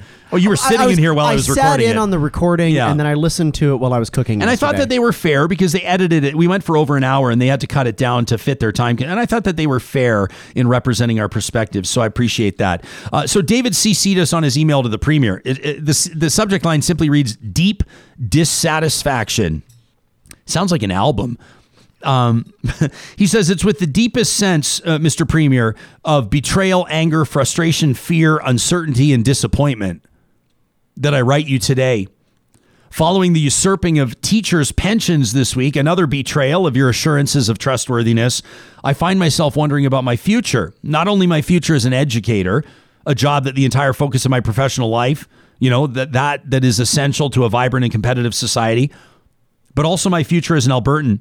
I find myself reevaluating my desire to finish my career in Alberta and my future, not only with the Alberta Teachers Retirement Fund, but Canada Pension Plan as well, both of them under attack by your self serving policies. I find myself thinking about the impoverished curriculum that my children will endure following your regressive reformatting of the learning content. I find myself anxious about your cutthroat attitude in managing our healthcare system. I'm not convinced the system uh, is the future in which one I want to seek treatment. I find myself questioning my future property value as the allure of living in Edmonton is callously attacked by your ideological policies targeting essential services like healthcare, education, the arts, and academics, a primary source of influx for Edmonton's population. I find myself concerned for my parents whose condo fees have gone up 350% in two years because of your mismanagement of insurance caps. I find myself wondering about taxation and how you'll recuperate tax giveaways you've offered to large corporations that leave industrial graveyards for our children to clean up. I find myself concerned by the 911 dispatch disaster you've created. I find myself frustrated by those who impose restrictions being held to a lower standard of behavior than I am. I find myself worrying about the impending open pit mining operation that'll contaminate water following your irresponsible repealing of our coal policy. I find myself worrying about deforestation, water contamination, poor species management, and climate change as you continually disregard science. I find myself focused on my pregnant wife's health as you flounder in your pandemic response and fail to deliver clear and decisive action. I find myself preoccupied as you continue to waste money on divisive politics, climate court cases, and referendums, and your war room and forego essential services to do it. And I find myself disappointed in your closeness to MAGA culture, Make America Great Again. Mr. Premier, I'm deeply distraught to wake up each morning and read the news to see how much more ground I've lost in the night to your political subterfuge.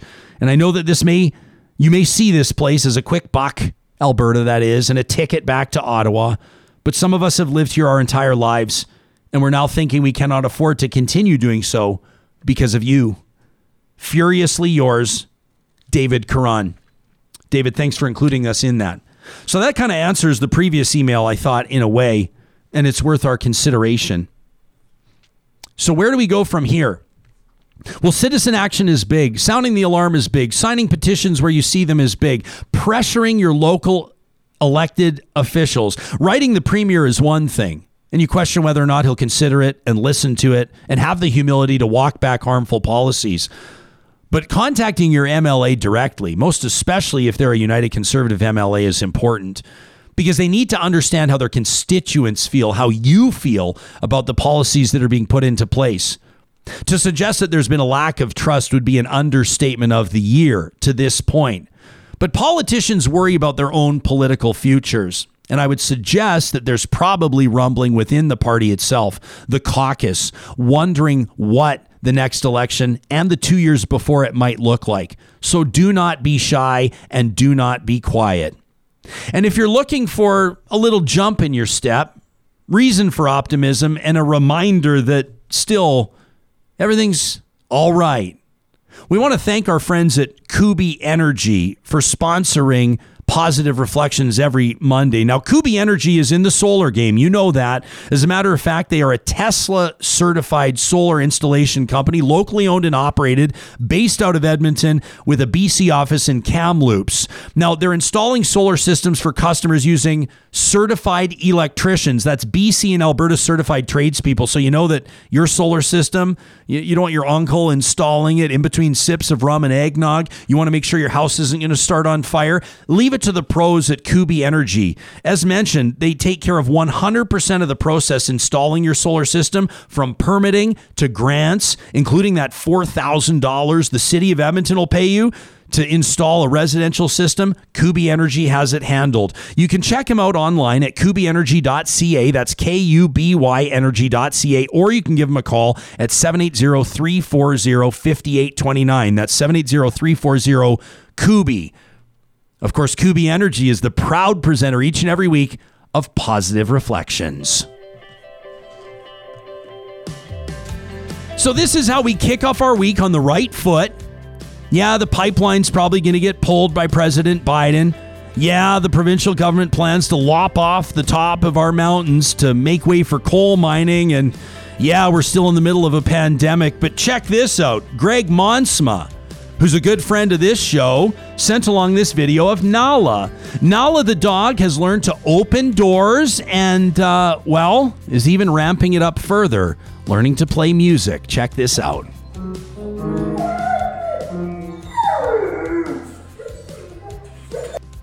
That's right, Nala the German Shepherd has learned to play the piano and sing. And we love that video, Greg. Thanks for passing it along.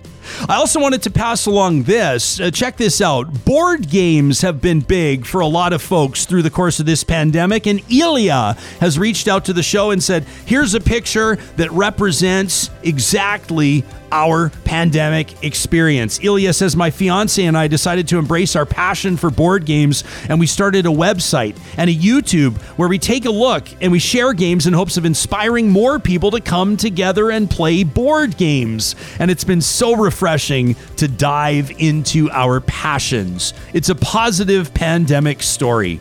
I also wanted to read this from Leanne. Leanne took the time to send us an email and she said, You know, after suffering undiagnosed with uh, BPD says, I don't know how much your listeners are going to know about this, but basically, it's been a real challenge for me since I was a teenager. I was off work for three years. I've been through suffering and testing and delays, but I'm so happy to announce to the real talkers out there that I'm going back to work on March 1st, COVID willing. Leanne says there's been challenges, but I have so many awesome plans and goals, including but not limited to producing true crime videos and maybe even streaming my gaming, which is something I've wanted to do for ages, but I've been just too sick. I'll tell you, says Leanne, having time off sure gives one a lot of time to do research, including learning how to better ourselves. 2020 was a hard year for everybody, but it gave me my life back. It was a year of recovery for me, and I'm coming out of 2020 a better person than I was going in. Thank you to Kuby Energy for positive reflections. Thank you for Real Talk. We need this sunshine. That from Leanne. And finally, on the subject of friendship and reconciliation, I talked last week about blocking people on Twitter, whether or not it's appropriate for politicians to block people, whether or not it's appropriate for public people like myself to block people on Twitter. Well, I got an email from Mike, and Mike says, Ryan, I'm watching your show where you're talking about blocking people, and you told producer Sam that you had about 600 people blocked on Twitter. He says, I unfortunately am one of those 600. He says, I believe it happened after I tweeted this. He says, for context, someone had been talking about a former colleague of yours, Danielle Smith, and her claims about hydroxychloroquine as a cure to COVID. He says, Well, I tweeted, I don't get how a quality guy like you can co host election specials with her. And after that, I was blocked. He says, Now I unnecessarily and recklessly brought you into a subject to try to sow division between you and a colleague during the onset of a pandemic when there was great uncertainty. He says, I unreservedly apologize for such a low blow on a public forum. He says, I appreciate the way you're able to facilitate discussions. Now let's have some real talk. The real talk is is that I think I was a little touchy on that. The real talk is I think I was a little oversensitive on that. The real talk is maybe I was having a bad day and and maybe I blocked Michael when he didn't deserve it. So I'm just happy to tell you here on Positive Reflections that Mike and I over the weekend reconciled and we're buddies again on Twitter. And good things are happening here as real talkers come together each and every weekday morning. Mike, thanks for reaching out. I'm glad to reconnect with you. Thanks to everybody who sends us your positive reflections through the week at talk at ryanjesperson.com. We know it's a tough Monday with news about the pipeline and everything else. Some of you may be celebrating it. We want to hear from both of you. And we'll be back at it tomorrow morning, Tuesday, right here on Real Talk at 8:30 Mountain Time. We'll talk to you then.